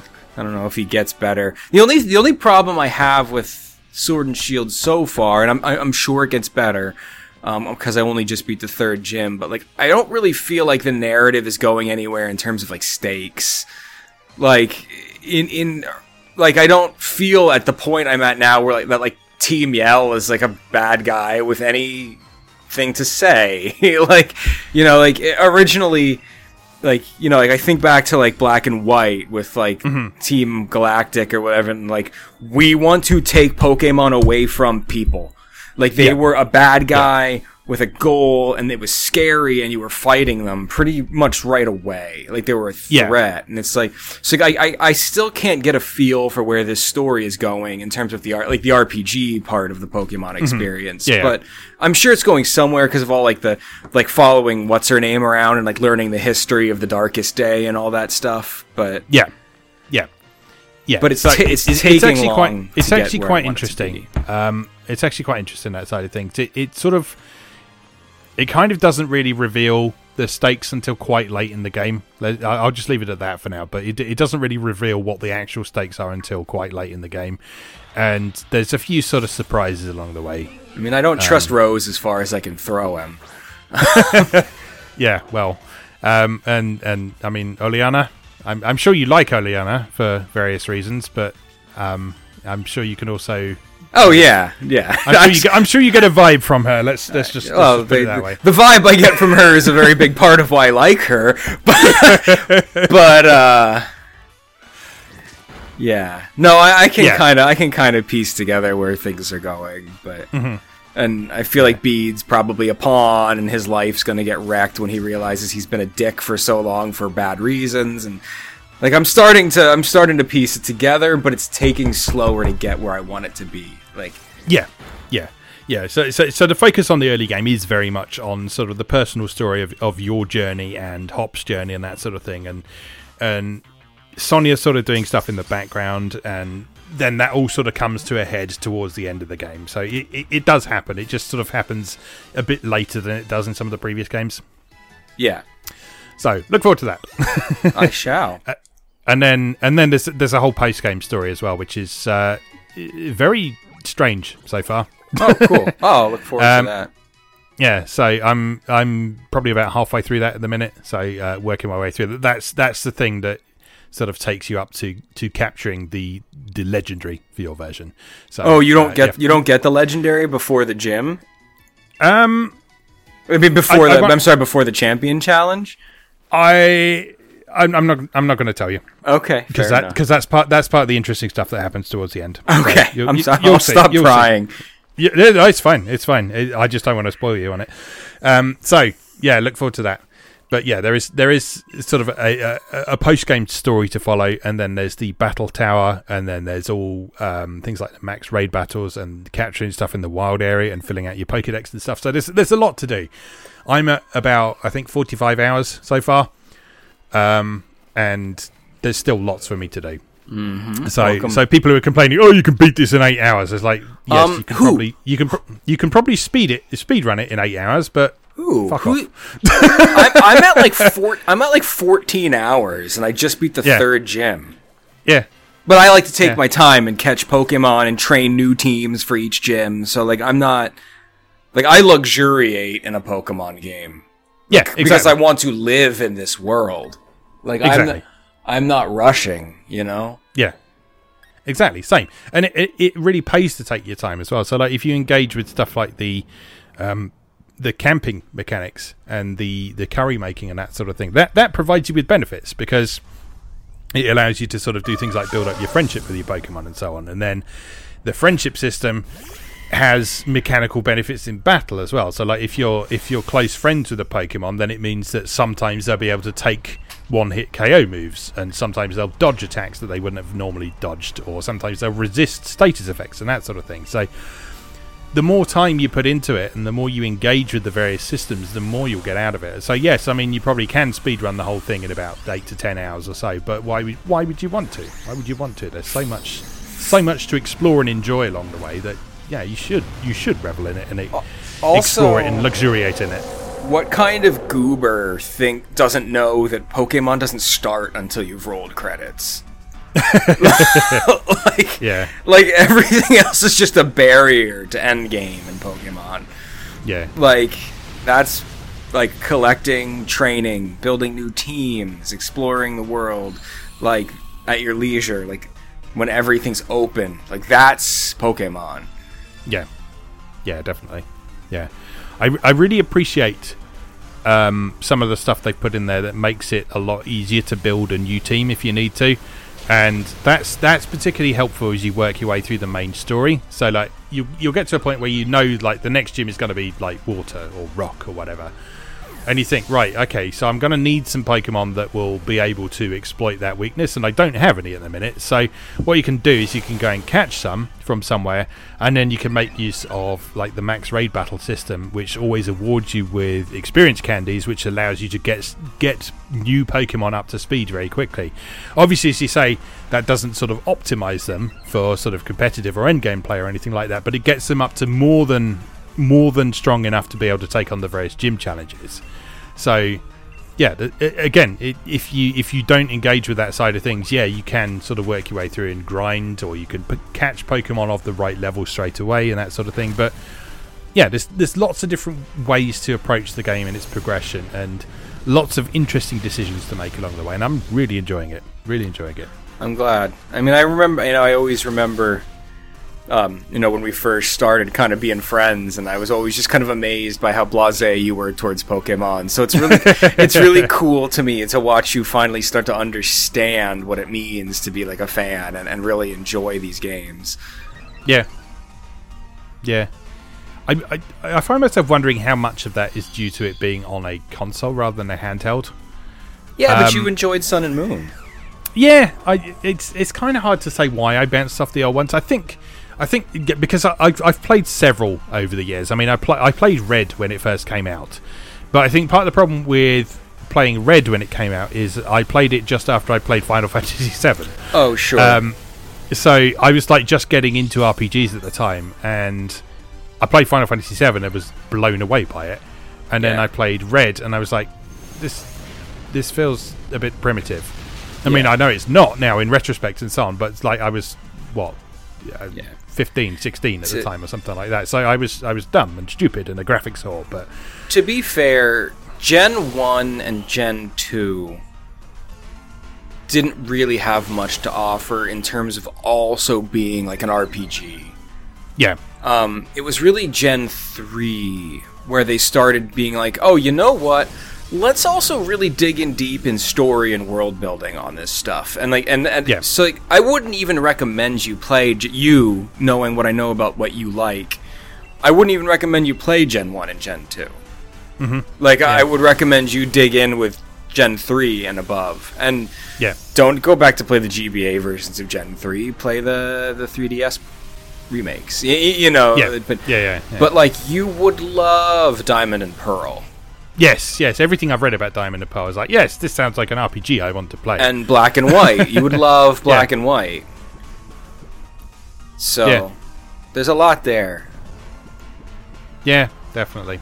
Yeah, yeah, it's definitely something I'll have to explore a bit more over the over the coming years. So we shall see.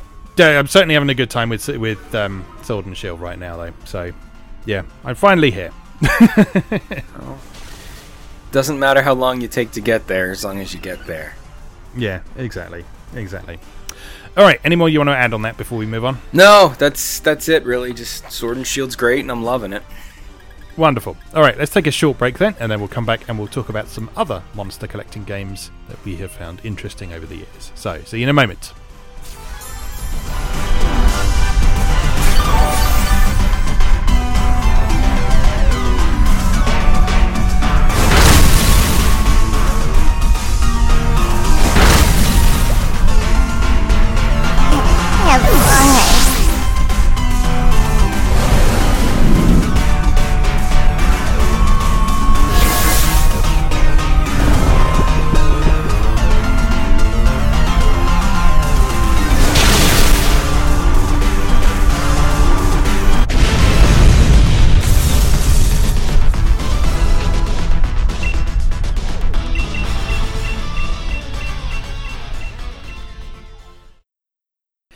Welcome back. For our third segment today, we wanted to talk about some monster collecting uh, games, basically, not necessarily just RPGs, but monster collecting games. And we specifically wanted to um, kind of avoid the big names. So we're not going to talk much about Pokemon because, well, we've already talked a lot about Pokemon in the previous segment. Um, but we're also not going to talk much about Digimon or Yokai Watch either. We're specifically looking at.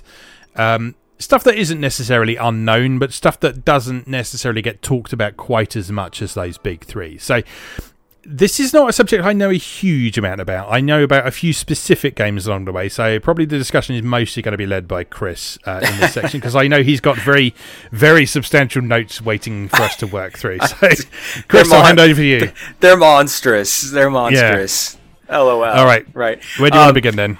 Well, I think I just kind of wanted to talk about a little before we kind of dig into some examples and mechanics and stuff, just kind of about what it is about this specific genre that's like so satisfying or interesting to play. Like why it tends to be so addictive, why it tends to get such a great following.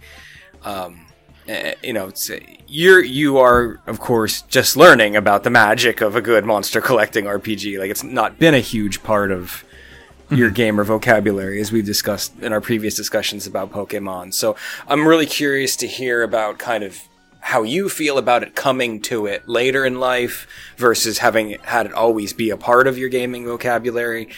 Yeah. Um, so like kind of just a couple touch points for me is just one of the things or a couple of the things in really standard RPGs that have always appealed to me are um, I love to grind and I love to train characters and mm-hmm. watch them grow in strength and abilities. Um, and I love experimenting with party builds.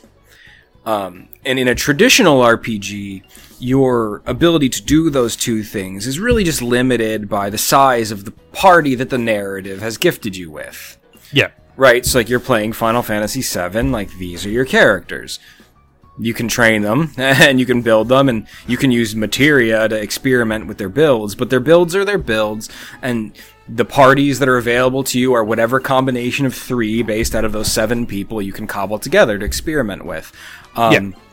And, you know, in a lot of RPGs, traditional like Japanese style role playing games specifically, what I like most is kind of reaching end game and just exploring at my own will once everything opens up and being able to do that training, collecting of special magics and collecting of special weapons and just maxing that party out. Like that's really satisfying to me.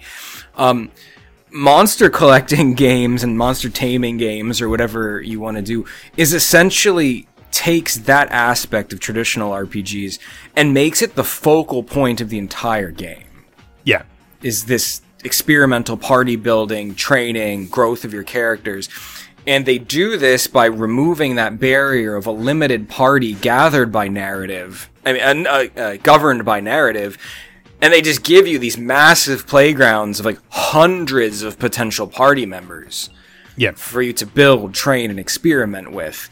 Um, so like when you combine those mechanical hooks with just my genuine love of collecting things as a hobby and my love of monsters conceptually and my love yep. of art and character design like these types of games are just this perfect storm for me to look at hundreds of different designed characters to raise them to build parties out of them to experiment with playing with them Eh, so it's just it's such a very specific formula that taps into so many of the pleasure centers that are like central to my brain. Yeah.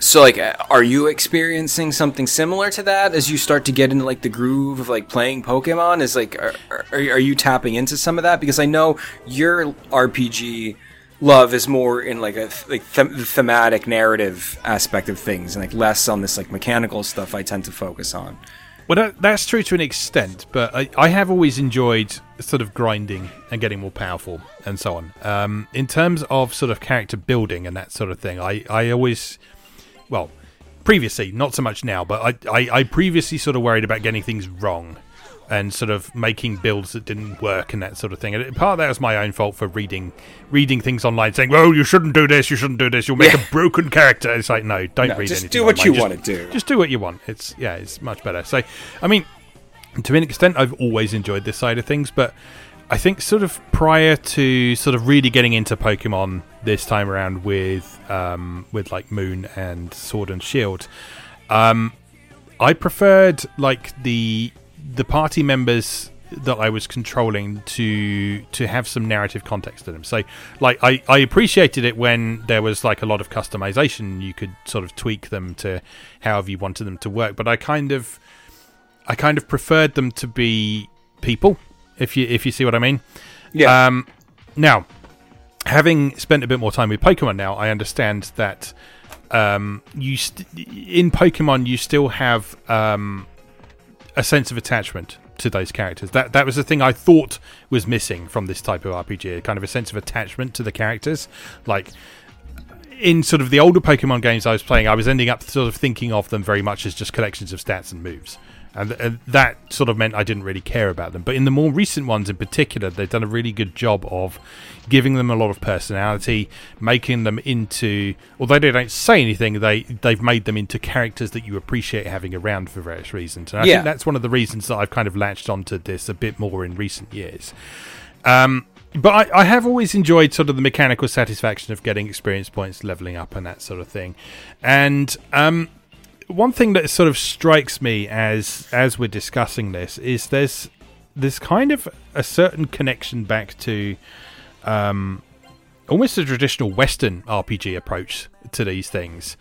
Um, so if you think of like um, older dungeon crawlers, or if you think of the old D and D games and that sort of things, although they they weren't about sort of collecting characters and so on, they were still about sort of building your own party as you saw fit. Yes. So like I'm I, I'm currently watching watching ProJared do a playthrough of um, Secret of the Silver Blades, which is one of the old gold box uh, Advanced Dungeons and Dragons games, and so nearly an hour of the first part of that playthrough was him creating his characters. sure. And so making sure that they had the right stats he wanted, making sure that they had the right abilities, the right equipment, and even that they looked right. Um, and so I think there's there's sort of an, a certain element in common with that here, only rather than sort of creating a character and then and then sticking with it for 20, 30, 40 hours.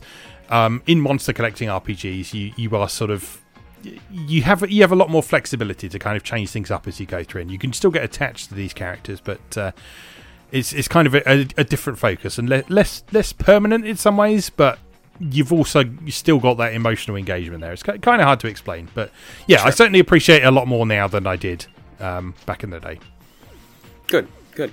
Yeah, and I think that the, the transition to 3D specifically for Pokemon was huge for that. Because Yeah. although I obviously respect the hell out of the sprite work in the old 2D ones, the amount of animation that you know, the, the the amount of personality that the anim- animation in the 3D models allowed them to have from Generation X forward really was just a game changer in terms of your ability to make you feel attached to those characters Yeah, like I don't know about you, but like you know, like when I'm playing and I am inching up on the next gym, and it's like, oh, this is a plant gym. Your uh, your water guys are no longer useful. I feel genuinely bad when I got to stow them back in the box and rejigger my party because like this was someone Yeah. of this was a companion that I spent a lot of time training, and now I want to. And he got me through the last big challenge, but like Yeah. now, now you're useless. Like get out of here. like it's tough, especially with the, the the camping mechanic in Sword and Shield is heartbreaking, right? Yeah, yeah. They just like want to run up to you and play with you, and I'm just like, oh my babies! Like I get so ex- I get I get so excited. Yeah, it's great.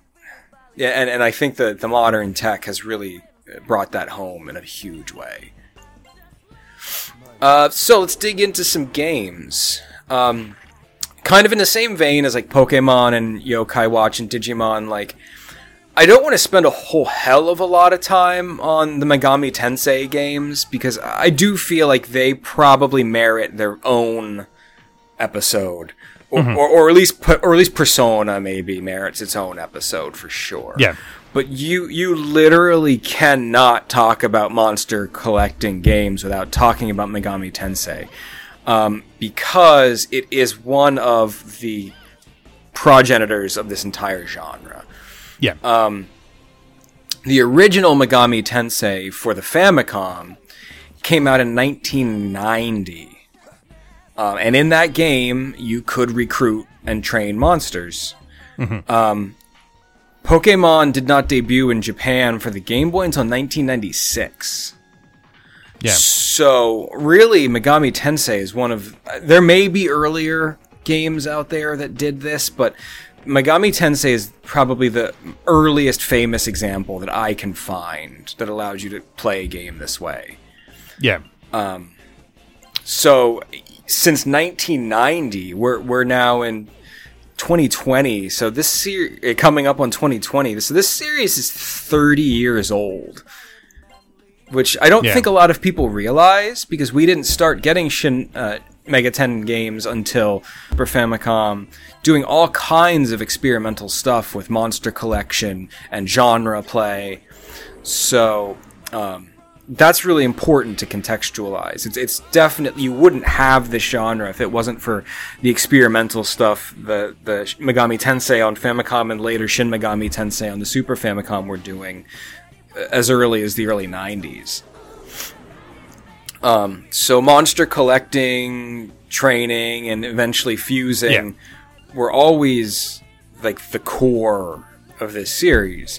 Um, and then what they had done uh, especially starting in the Super Nintendo era, was really start using kind of the Megaten brand as a way to explore other types of genres and games while always keeping the collection and training of monsters as a core part of the series. So like that was the unifying thread that allowed them to explore all kinds of different things.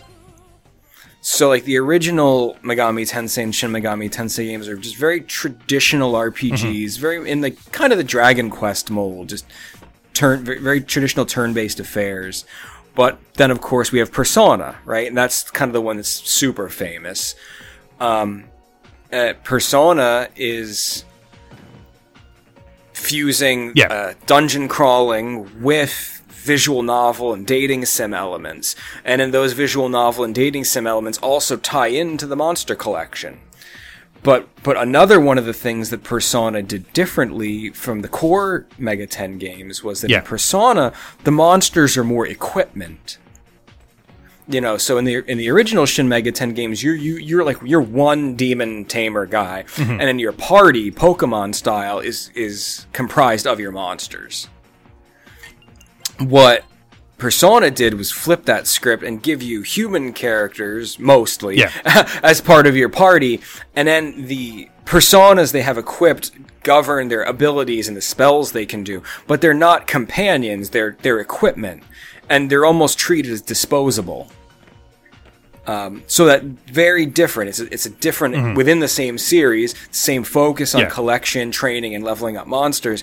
But the way Persona handles them is radically different than the way they're contextualized in the core games.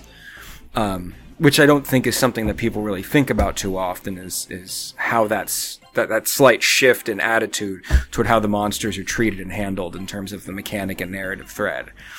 Um, then there's the Devil Summoner subset, uh, which Yeah. was uh, it's been around actually since the Saturn, but I think the ones that a lot of people rec- remember the most are the the Raido Kuzunoha series on the PS2, and and those were great because they took Um, Yeah. everything you know Yeah. about Shin Megaten and then fused that with um, almost like a Tales of RPG style action combat system where the monsters were controlled by AI while you're also running around attacking.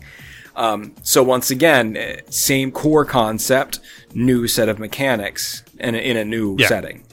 Um, then the the Devil Survivor series, which was very popular on the DS and 3DS, took those monsters and then said, "What if we slap them in a tactical RPG?"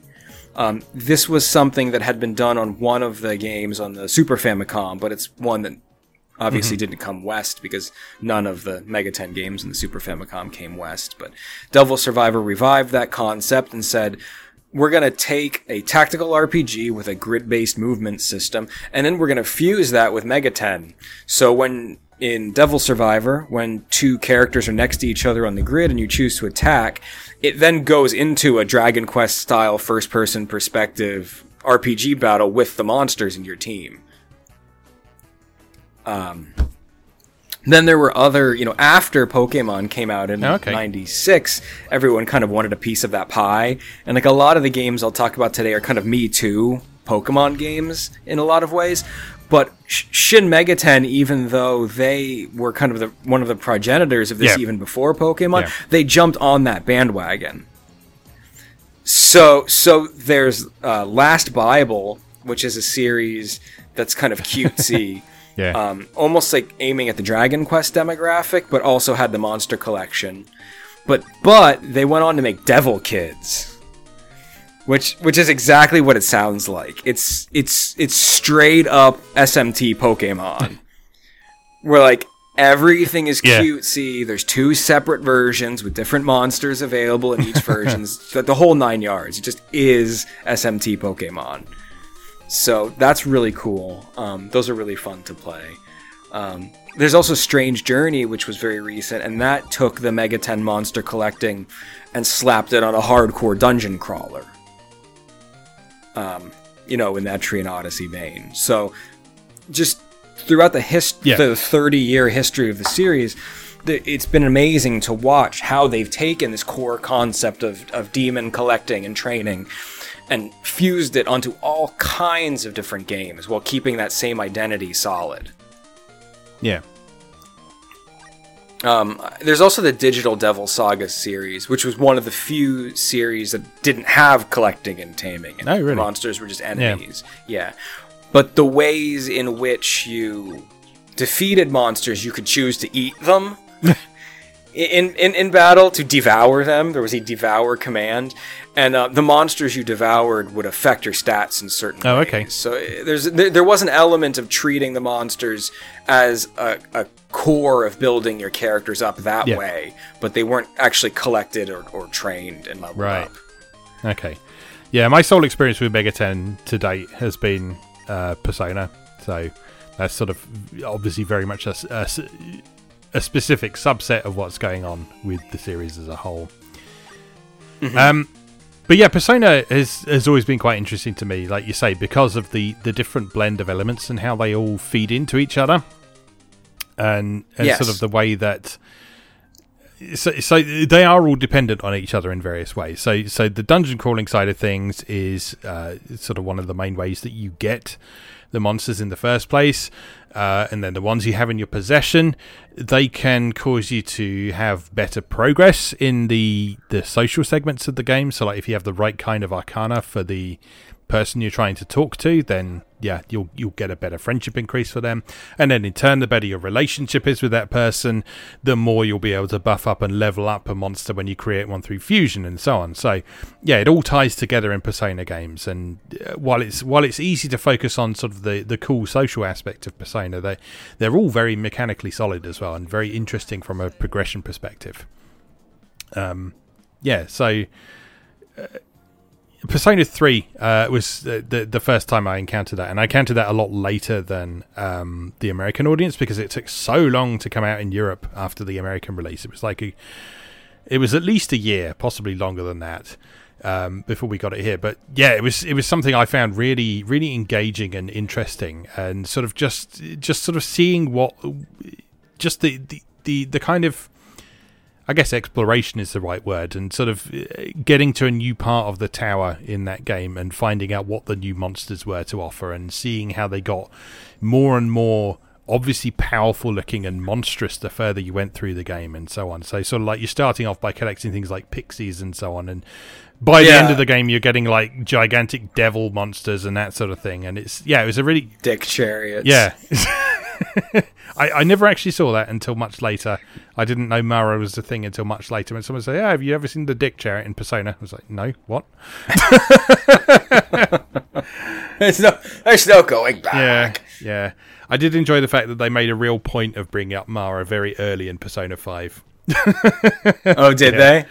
I haven't, I haven't played five yet. I'm very excited for Royal. Yeah, yeah. I mean, it, it, it made perfect thematic sense from uh, what the story was doing at that point to bring up Mara at that point. But uh, yeah, yeah, they, they, they, they brought it up early. Uh, yeah, yeah. So, so like I say, I I don't have a ton to say about a lot of these games today, but uh, yeah, I, I do want to acknowledge that sort of Persona has Persona has been probably one of my sort of defining games along the period. Like a, a game that really sort of resonated with me. I was like, yes, this is something that I very much enjoy and I want more of. So, yeah, I, I do want to acknowledge that side of things. Yeah, and that feedback loop. Yes. Like, so that, was that one of your first experiences with that feedback loop of collecting the monsters and leveling them up and fusing them and trying to find that like perfect? Yeah, yeah, and, and, and sort of seeing the little percentage gauge in the corner of your compendium going up and thinking, hmm, maybe I can make it to 50%, maybe I can make it to 75%, and so on. Yeah. Very cool. Yeah, I, I, I am really excited to finally get my mitts on five next year. Yeah. Very interested to see how Scramble comes out as well, because um, Yes. um, early impressions of that seem very, very positive so far. So it'll be, inter- Oh, be good. interesting to see how that sort of. Uh, I, I guess that's probably going to be almost a return to something similar to um, what you were talking about with the Raido Kuzunoha stuff in some ways. oh, sure. Yeah. Um, Well, I mean, I know we've talked before occasionally about like if I could make my dream game. And whenever people ask me to talk about like, conceptually in terms of genre or gameplay mechanics, like, Chris, if you could actually program and you had millions and could have a studio and, and you could make your dream game, the first thing I always go to is I want a Musou style game with monster collecting and training. yeah. training. Yeah. I want to fuse those two extremely addictive types of games together into something just just full on brain dead could play it for hours without thinking about an action Yeah. fused with monsters to collect and Yep. train. That sounds pretty um, great to me. Dra- Dragon Quest monsters, Dragon Quest Heroes kind of did that a little bit, but the monsters were just items that you deployed for use in battle. Like that, you didn't actually keep them Yeah. or train them. They didn't evolve. You couldn't fuse them. They were just they were like almost like spells you could Right. cast. It was, so it was it was a little different. But yeah, like, and I've I've been like for years just kind of like doodling my ideas for like character designs for a game that would exist in that sphere. I I love the idea of it. Um, so yeah, that's like my dream game is a is a Shin Megaten, a Shin Mega Ten Musou game. So like, who knows how Scramble will turn out? I- don't know how much you'll actually like. What role the monsters are playing in Scramble if you're going to Yeah. like collect or train them in any way? Like they haven't really revealed any of that, but the potential's there to really, really be something special. Yeah, definitely. All right, what's next on the list then? I I wanted to bring up something that I think you'll be able to speak to because I've actually never played this game, but I know you have. Um, so, kind of going on, kind of chronologically exploring kind of the history of monster tamer games as a genre. Um, what, um, I, you know, one of the things that was really important to me in putting my notes together was to to find games that really, at least a couple games that predated Pokemon. Yeah. So, so we can understand that Pokemon wasn't the first to do this. It was just one of the best to do this. Um, so 1992, uh, Dragon Quest V Right. on the Super Famicom. Yes. Was also one of the earliest games to feature a monster taming and collecting mechanic. Yes, yes. So I've played the DS version of this. I still haven't finished it. Actually, I'm like right before the final boss and still haven't beaten it. I should do that at some point. Um, but yeah, Dragon Quest Five. I mean, a lot of people focus on the uh, kind of the main unique selling point of that game is the sort of three generations and and sort of uh, finding your wife and having your kids and that sort of thing. But there's also a very significant uh, monster collecting component to that as well. So as you progress through the game, sometimes when you beat some monsters, they'll decide that they want to join you rather than just just being defeated. Um, and in that way, you can collect a bunch of monsters to complement your party members in various ways. And there's quite a significant number of them that you can get throughout the course of the game. And it's not um, it's not a case of like you can get a whole bunch of them early and then stick with them through the whole game as well. There are uh, sort of interesting and new relevant monsters to encounter and discover and be able to uh, train right up until the end of the game, pretty much. Um, and the way they work in that game is they- they're just party members. They just work exactly the same way as your party members. So there's there is n- there is no distinction in Dragon Quest V between um, the, the the party members that you've recruited as part part of the story, and the monsters that you've recruited through combat and added to your collection. And so there's nothing stopping you. If you want to have a fight that is you, your wife, and two slimes, you can do that.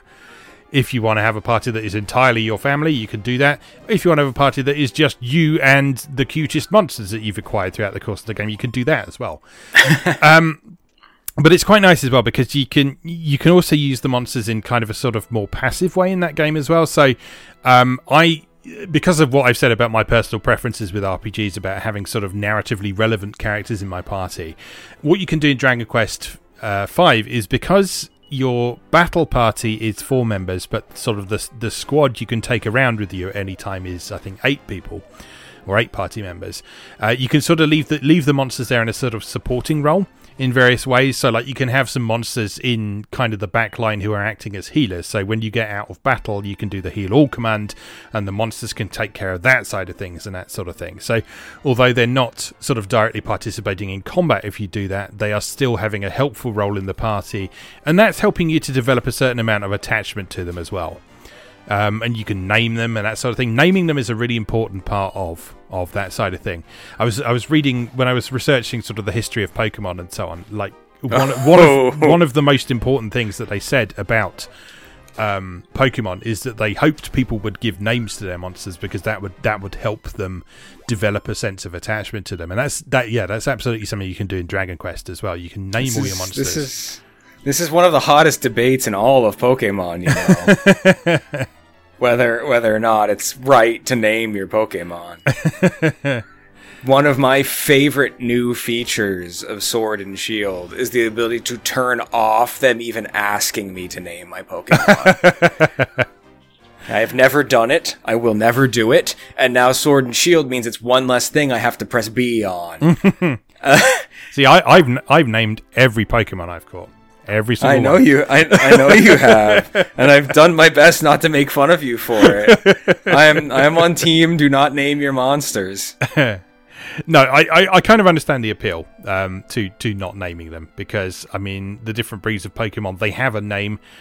Elsewhere in the game, people only ever refer to Pokemon by their species names, and so it kind of makes a certain amount of sense in there. But I I do also firmly believe in the whole naming things to develop a personal attachment with them, and that's Yeah, that's a, that's applied to a lot of games over the years. So, uh, mate, I mean, like a, a common example is uh, stuff like the XCOM series, where you name your soldiers and that, and then feel really bad when they die and that sort of thing. And um, but yeah, it's it's it's a really powerful way of getting people to engage with the characters in a game and um, that sort of thing. And so, sort of when you can think, uh, it's the difference between thinking of, oh, oh, my my golem's in my party, or thinking, oh, Charlie's in my party, and yeah, it's yeah, I'd much rather, rather think of Charlie the Golem than just my Golem.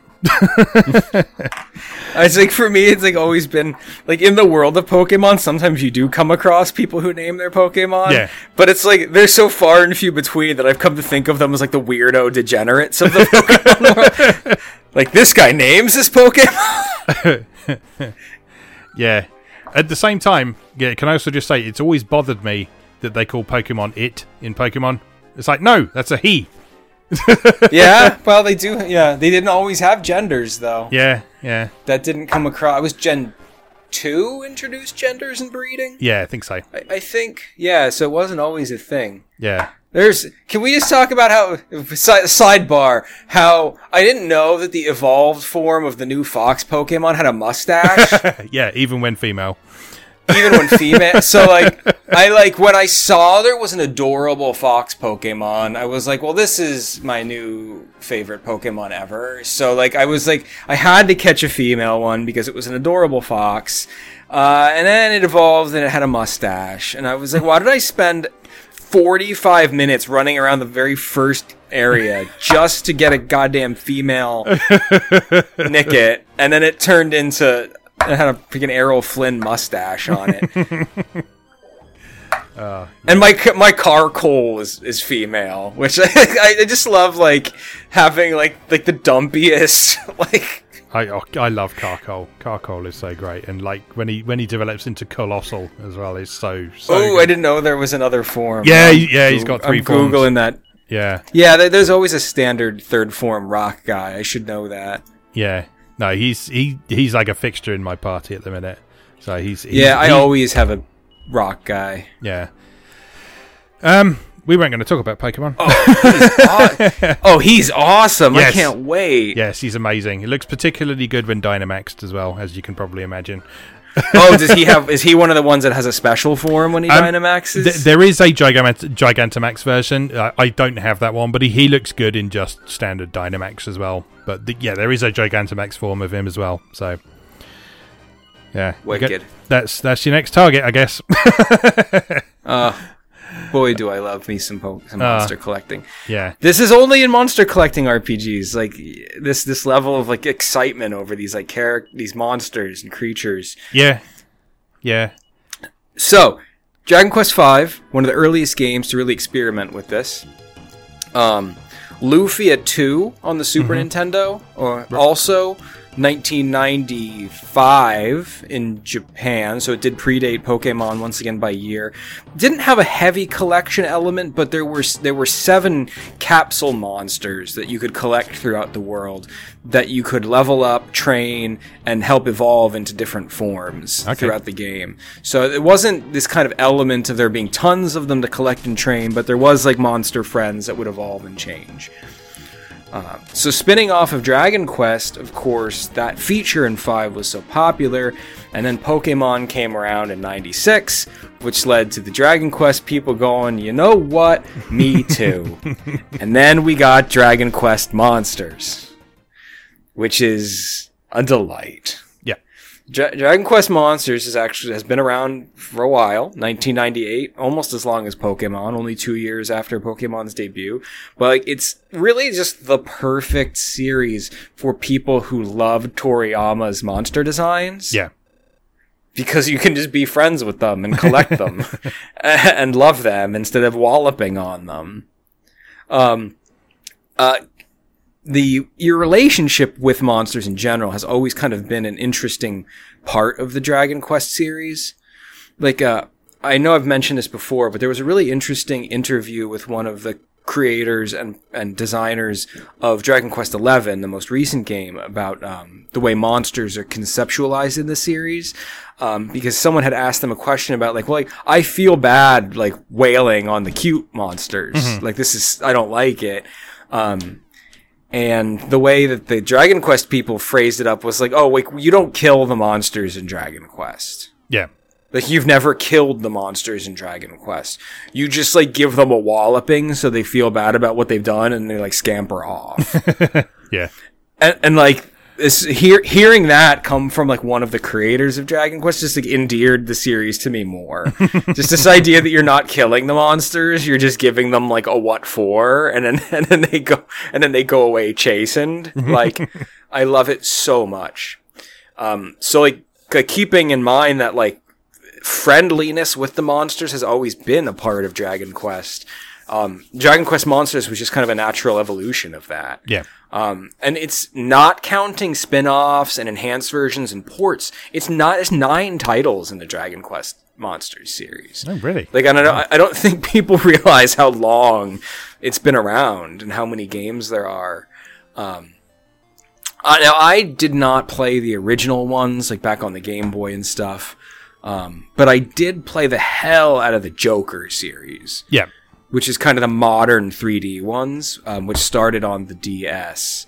Um, Joker 1 and 2, I played so much, and I still mourn the fact that Joker 3 was never localized for the 3DS, because it looked amazing and we never ever got it. Um, much like Pokemon, the Monsters series has always kind of just traditionally been the handheld versions of Dragon Quest.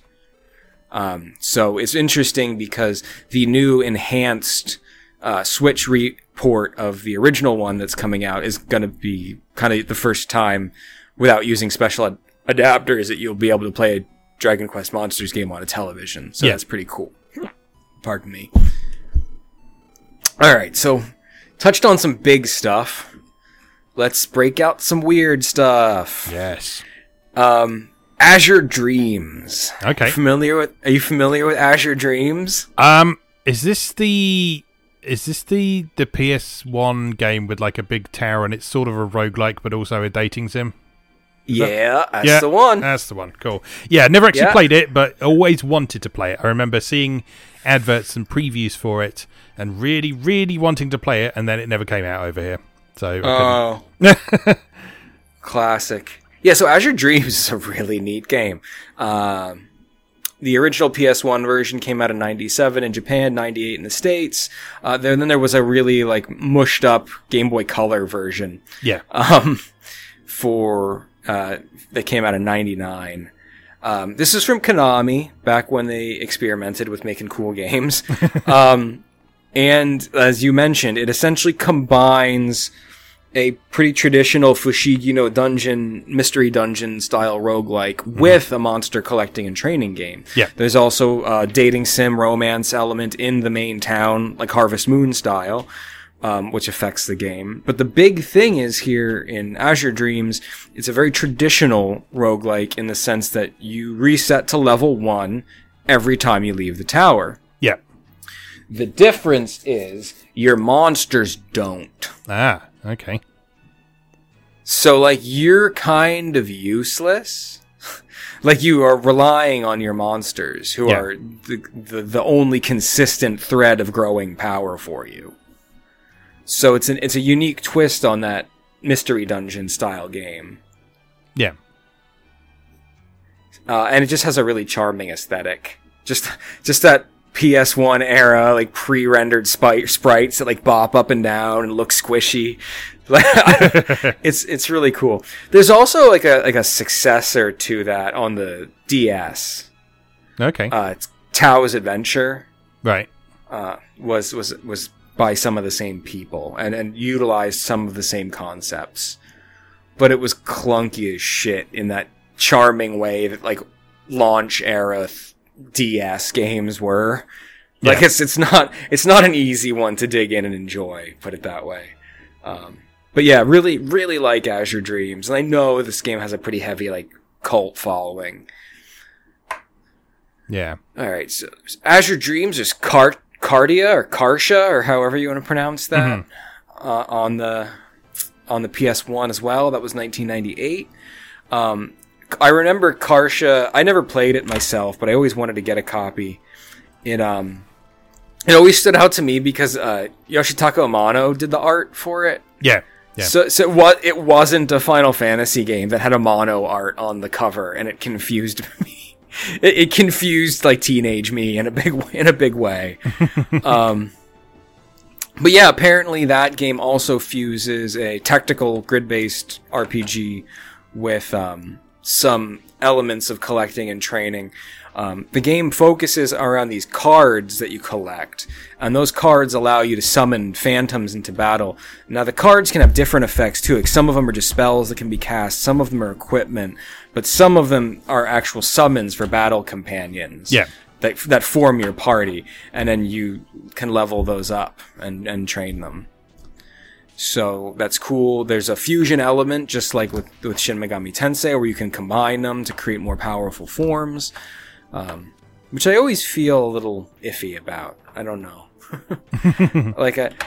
Uh, Dragon Quest Monsters has fusion elements as well, but I, I, my preference in monster collecting games, and this is something I kind of talked to, to you about when we were first amassing our ideas for this episode. But like, there's a very clear split in monster collecting and training games between games that te- that treat their monsters like kind of expendable resources Yeah. versus games that treat the monsters like companions to be loved yes, yes.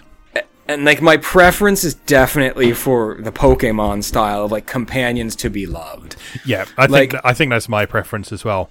D that just reminds me as well with you, with your sort of slightly feeling bad about fusion and that side of things. Persona Five is specifically de- specifically makes a point of making you feel bad about fusion because Does it? Yeah, oh yeah, yeah. Because um, like you know, you know, sort of the whole aesthetic of the Velvet Room in Persona Five is uh, like sort of jail. Yeah, Yeah. Well, when you fuse monsters, uh, you execute them. quite graphically. Oh, jeez. yeah, I was not aware of that. I Yeah. always feel bad about when when games have a fusion mechanic. I don't. I always don't like it. yeah, I don't like the idea of like saying goodbye to two companions just to get one that I've spent time working on. Like it's weird to me. yeah, yeah, yeah. No, in Persona Five, you're like sticking them in a guillotine, and yeah, yeah it's not very nice. Oh, I'll I'll look forward to it. yeah, that. please look forward to it. Yeah. All right. Uh, moving on to additional weird strategy RPGs with monster collecting elements. I just I didn't play this game a lot. I own it, but um, you ever played Eternal Poison on the PS2? no, don't think I heard of that even. Yeah, Google it.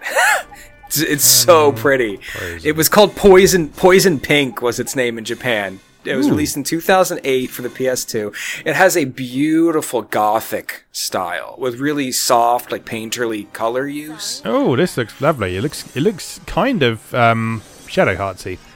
Yeah, very much so. Um, yeah, I, this is one of those games. It's like I, I like to whip out on people occasionally who want to want a really obscure game to, to talk about. Yeah. um, it has a really stunning gothic aesthetic.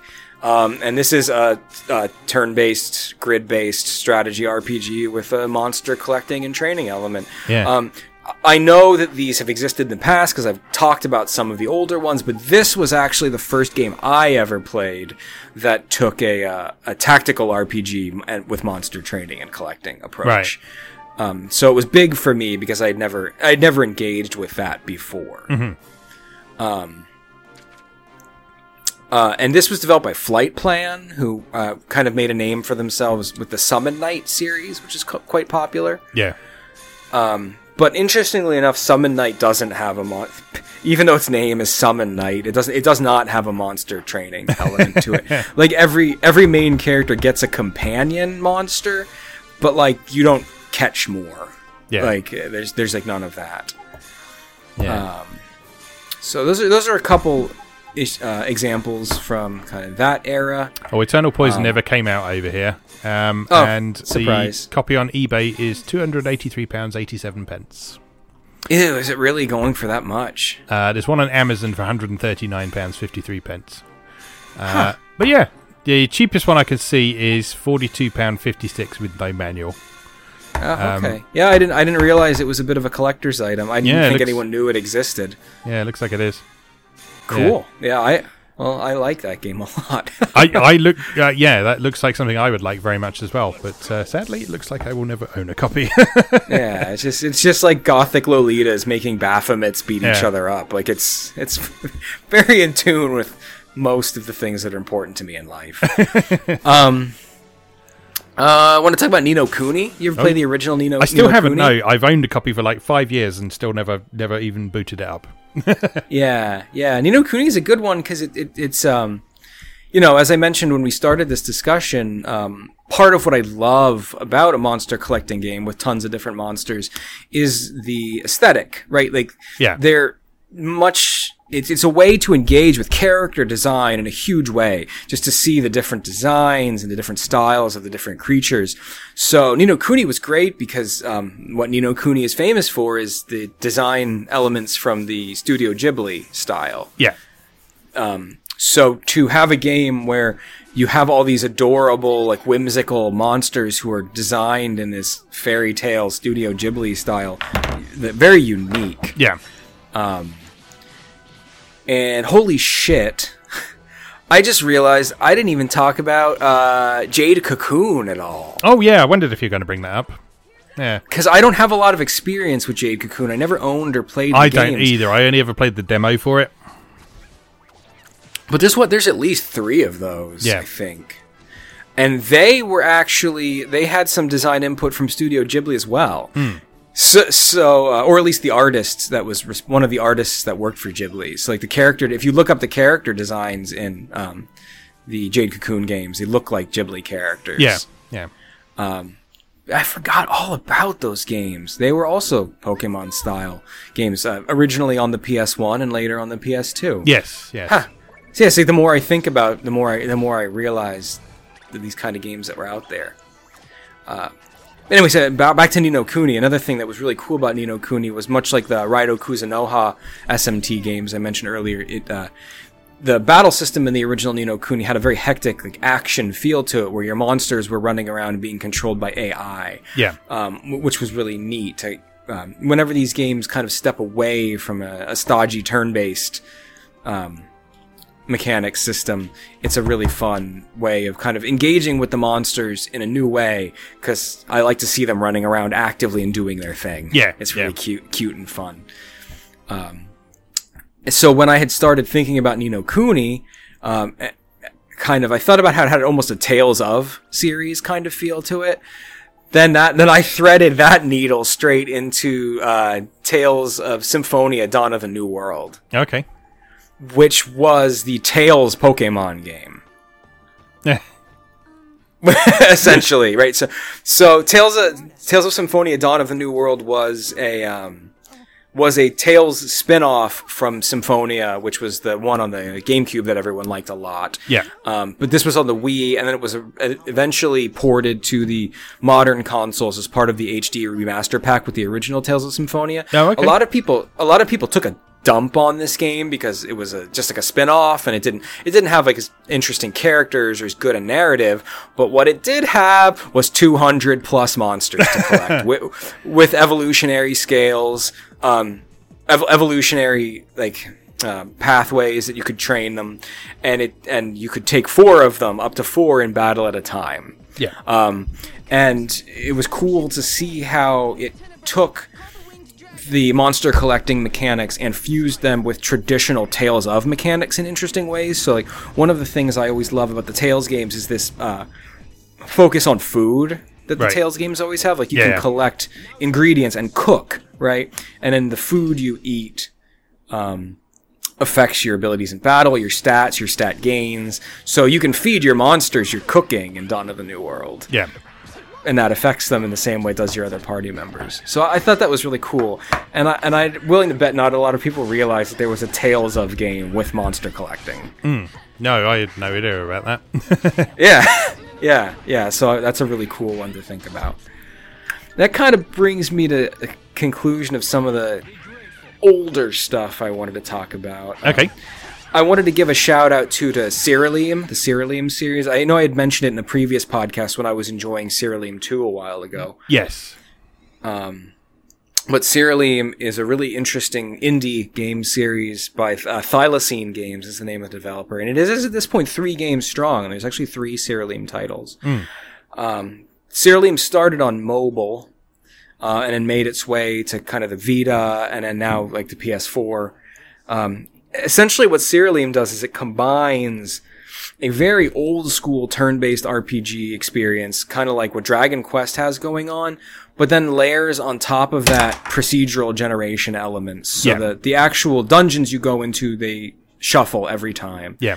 Um, it's not roguelike because you don't lose stuff when you die. You know, it's it's not punishing, but it is kind of ever changing and different in the sense that it's procedurally generated. Yeah. And then the and then the final layer on top of this delicious cake is the Disgaea feeling of just infinite gameplay. Because there is a ton of monsters. Um, monsters actually in Siralim get treated like regular party members in the sense that you can equip uh, weapons and armor to them. Oh, okay. Cool. So it's it's not just they're just not just the monster. You can equip them with weapons and armor. The weapons and armor also level up from use. Yeah. Oh. So you're you're just, you're Layers. just it's just a yeah, it's just a constant stream of like increasing power, experimenting with movesets, weapons, equipment, and monsters, fusions. Um, I, I think the level cap is insane too. I think it goes past 99. Yeah. So it's just a really good like I hate to use the word the term time waster to describe a game because it's so pejorative, but like if you want a game you can just play like ad infinitum, it's like Siralim is really good for that. Yeah. Yeah. Yeah, I remember. like- I remember looking into it when he first uh, talked about it and said, "Yes, yes, that looks like a game that you can spend a long time with, Yeah, potentially yeah. limitless." I didn't play one. I have two. Um, I also I didn't jump on three because I felt that two was so much game already that I didn't need Yeah, another one, which is crazy. But um, Yeah, I barely scratched the surface of two, so I didn't feel the need to spend the money on three. Uh, but yeah, this is a really cool series, and if you're really into exploring indie RPGs specifically, I strongly recommend people give it a try. I had a lot of fun with it. Um, I also just wanted to give a shout out to Monster Hunter Stories, Yep. Um, which I feel like everyone already has forgotten existed. Um, uh, I love Monster Hunter, uh, and specifically because I love the monsters and the amount, the tremendous amount of design and personality that goes into creating the monsters. So when it was announced that there was going to be a cutesy spin-off that would allow me to befriend the monsters instead of murder them, I was really happy about that. so yeah, Monster Hunter Stories is a ton of fun. Really, I mean, it is very specifically a game for children. Like Yeah. the, the the combat is excessively simple. It's based off a rock paper scissors mechanic. Like there was an animated series. Like this isn't a game for like super hardcore people, but just just the fact that there is a Monster Hunter game where you can be friends with the monsters is, mm-hmm. is really cu- cute to me. And you have your little little your little ranch with hay with stacks of hay, and you're hatching eggs, and it's fun. Yeah. So, uh, I did want to ask you about Nights of Azure because Yes, I I know just- you're a big Gust fan. Yeah. and I know this is in that in that range. Yeah, I was just it was just going to say this is probably a good time to bring up Nights of Azure because um, yeah, this has definitely got a lot of what you're talking about in this. So, Nights of Azure, um, for those who aren't familiar, this is an action RPG. It's very sort of um, um, I don't know if horror is quite the right word for it, but it's certainly very gothic. So it makes use of sort of uh, a very similar sort of soundtrack to Michiru Yamane era Castlevania. So lots of electric guitars and pipe organs and that sort of thing. Um, but sort of the main sort of mechanical twist on the usual action RPG formula is that as well as controlling your main character, you bring in uh, four monsters into combat with you. The, your four monsters are called servants. Uh, so these uh, take on a pretty wide variety of different forms. So there's demons, there's fairies, there's puppets, there's uh, sort of uh, animated toys, and that sort of thing. So um, a big part of Nights of Azure's progression and gameplay is um, putting together what it calls a uh, a good deck of these servants and taking them into combat with you because you can't change your party once you're out doing action RPG stuff in Nights of Azure. It's it's a game where you have a home base, which is where you do all your sort of character management and progression and stuff, and then you go out out into the world for sort of up to twenty minutes at a time, and you do stuff out there, and then you come back and you get the results from all that and, and level up and progress and that sort of thing. Um. So yeah, Nights of Azure is very interesting because you don't have you don't have direct control over these monsters, but you do have a sort of limited amount of control over them. So each of these servants they they do something specific when you summon them for the first time and they also have an ability that you can tell them to use as long as they've got um, skill points remaining. So uh, other than that they will act according to um, sort of the, the AI command that you've given them. So you can give them a rampage command which means that they, they just attack whatever's closest to them um, you can uh, tell them to um, do teamwork, uh, which means that they attack whatever you're attacking, or you can tell them to follow you, which means they just ignore everything and just remain in formation. Um, so the the interesting thing about them is that rather than just being sort of various different types of damage, they they are very much split into sort of almost like the the sort of holy trinity of characters. So you've got servants that are obviously tanks, you've got servants that are obviously damage dealers, and you've got servants that are clearly healers. Uh, all of them can deal damage to a certain extent, so there's no, there's none that are sort of exclusively healers or exclusively tanks or anything like that. But uh, yeah, it, it really pays to uh, make use of them in a way that sort of complements your own play style. And very often, um, like you were talking about in um, Azure Dreams, there are situations where Arnice is too fragile. Arnice is the protagonist. Arnice is too fragile to uh, sort of wade into combat, and where it's actually a better idea to just hang back, tell all your servants to attack, and then sort of jump in there once once they've sort of weakened the enemy a bit. So there's a, sort of almost almost a slight sort of real time strategy feel to it. A very very lightweight real time strategy, obviously, because you're just dealing with sort of very small groups of enemies and small groups of, of units that are under your control. Um, but yeah, there's there's a lot of interesting uh, kind of interlocking mechanics in that as well.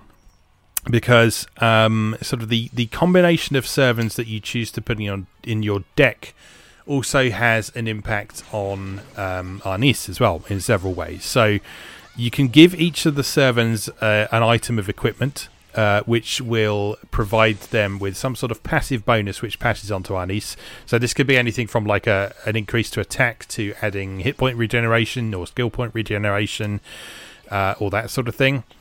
Um, and they also have an affinity with one of the particular demons that Arnice is able to transform into and sort of the sum of the different types of affinity that you have in your deck determines which demon that Arnice will transform into when you charge up enough energy and hit the transform button. And so, developing a deck that you want to take into combat with you is not just a case of taking the monsters you like, it's also balancing out this affinity so you can take the transformation that you want to use and also using a decent combination of um, of passive skills that will that will help you to get through the challenges ahead of you. Um, the actual collection aspect of uh, Nights of Azure is, is is quite different from other monster collecting games in that you're not sort of going out and collecting these enemies from in the world. What happens is you find various items called um, called fetishes throughout the world, and you take them back to um, your home base and you perform a ritual with them, which allows you to then summon the thing that is represented by the fetish. Um, and you then sort of develop a, um, a sort of collection of them over time, and you can level them up, um, and and that sort of thing. So yeah, it's it's a, a really interesting system that sort of really set that game apart from just a straightforward hack and slash RPG um, because there were so many different possibilities and so many different combinations of monsters that you could put into your party. Um, and there was also a really satisfying element of discovery in that because as they all leveled up, they all change in appearance as well, which is really cool. Um, like that. So, for example, there's there's like one uh, one of them is like a, a, little sort of clockwork toy soldier, and as they level up, they sort of uh, sort of more of their wooden parts get replaced with sort of like precious metals and gems and that sort of thing so by the time they reach their level cap, they're sort of made of gold and they've got precious stones in their hat and that sort of thing. And like there's there's fairies and their their costumes get more and more elaborate as you go through, and that sort of thing. So there's a really nice sense of um, a sort of incentive to to experiment with the different types just to see how they look when um, yeah, when you level them to various degrees and uh, you can also chat with them in your home base as well. So that so the monsters that you collected are sort of a random collection of them, just sort of standing around in this hotel lobby that's your home base. So there's this mm. there's this wonderfully bizarre sight of sort of like you come back home to a hotel and there's a giant hairy spider standing just inside the entrance, and you can just wander over to it and have a quick chat with it and that sort of thing, and it's just charming. Um, but yeah, really, really cool game, and that side of things, just like I say, really, really set that game apart from being just uh, just another hack and slash. Yeah, I really, I really have to give that series proper due. Mm. I, I, haven't, I haven't really explored it. I, you know, I have a bit of a, a bit of a distaste for games with like time controlled elements. So I, I yeah, I kind of it didn't really sit well with me the first time I played it. But I just yeah. find the aesthetic of it so pleasing. Oh, it's and it's the com- and the and the combat's so fun. Like yeah. I've, I've really got to check it out again. Yeah, it, it's worth noting that at no point in my playthrough did that time limit ever become an issue. So it's it's yeah. just it's just there, and it's just to stop you from uh, like grinding too much, I guess.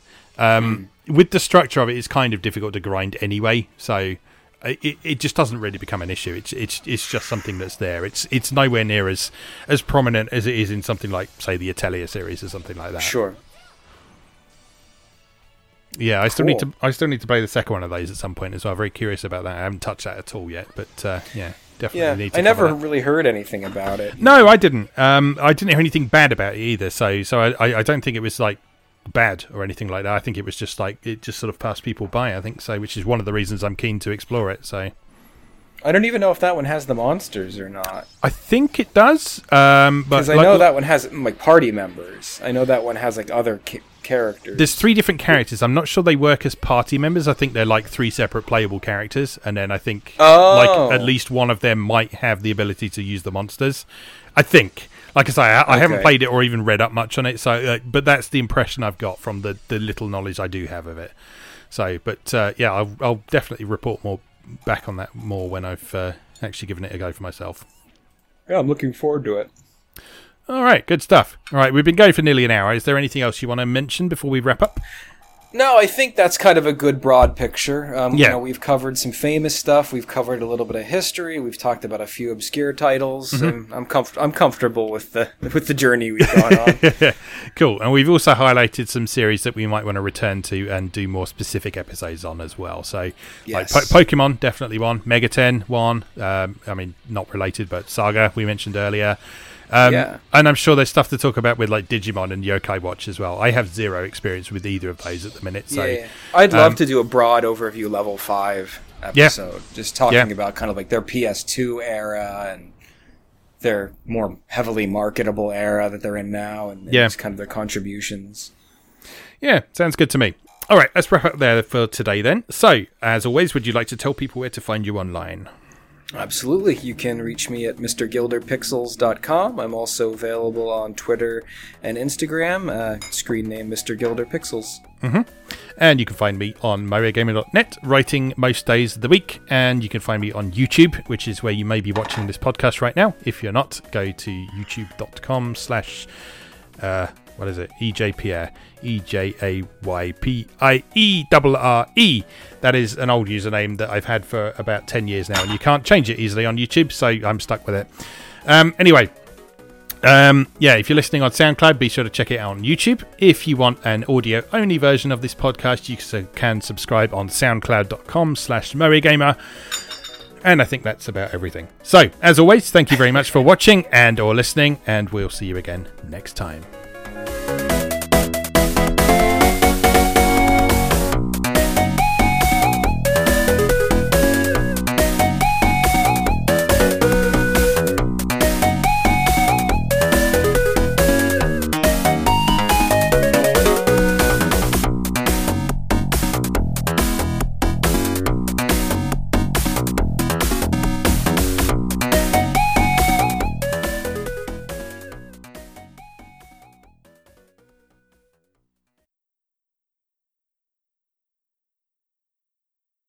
Thanks for listening.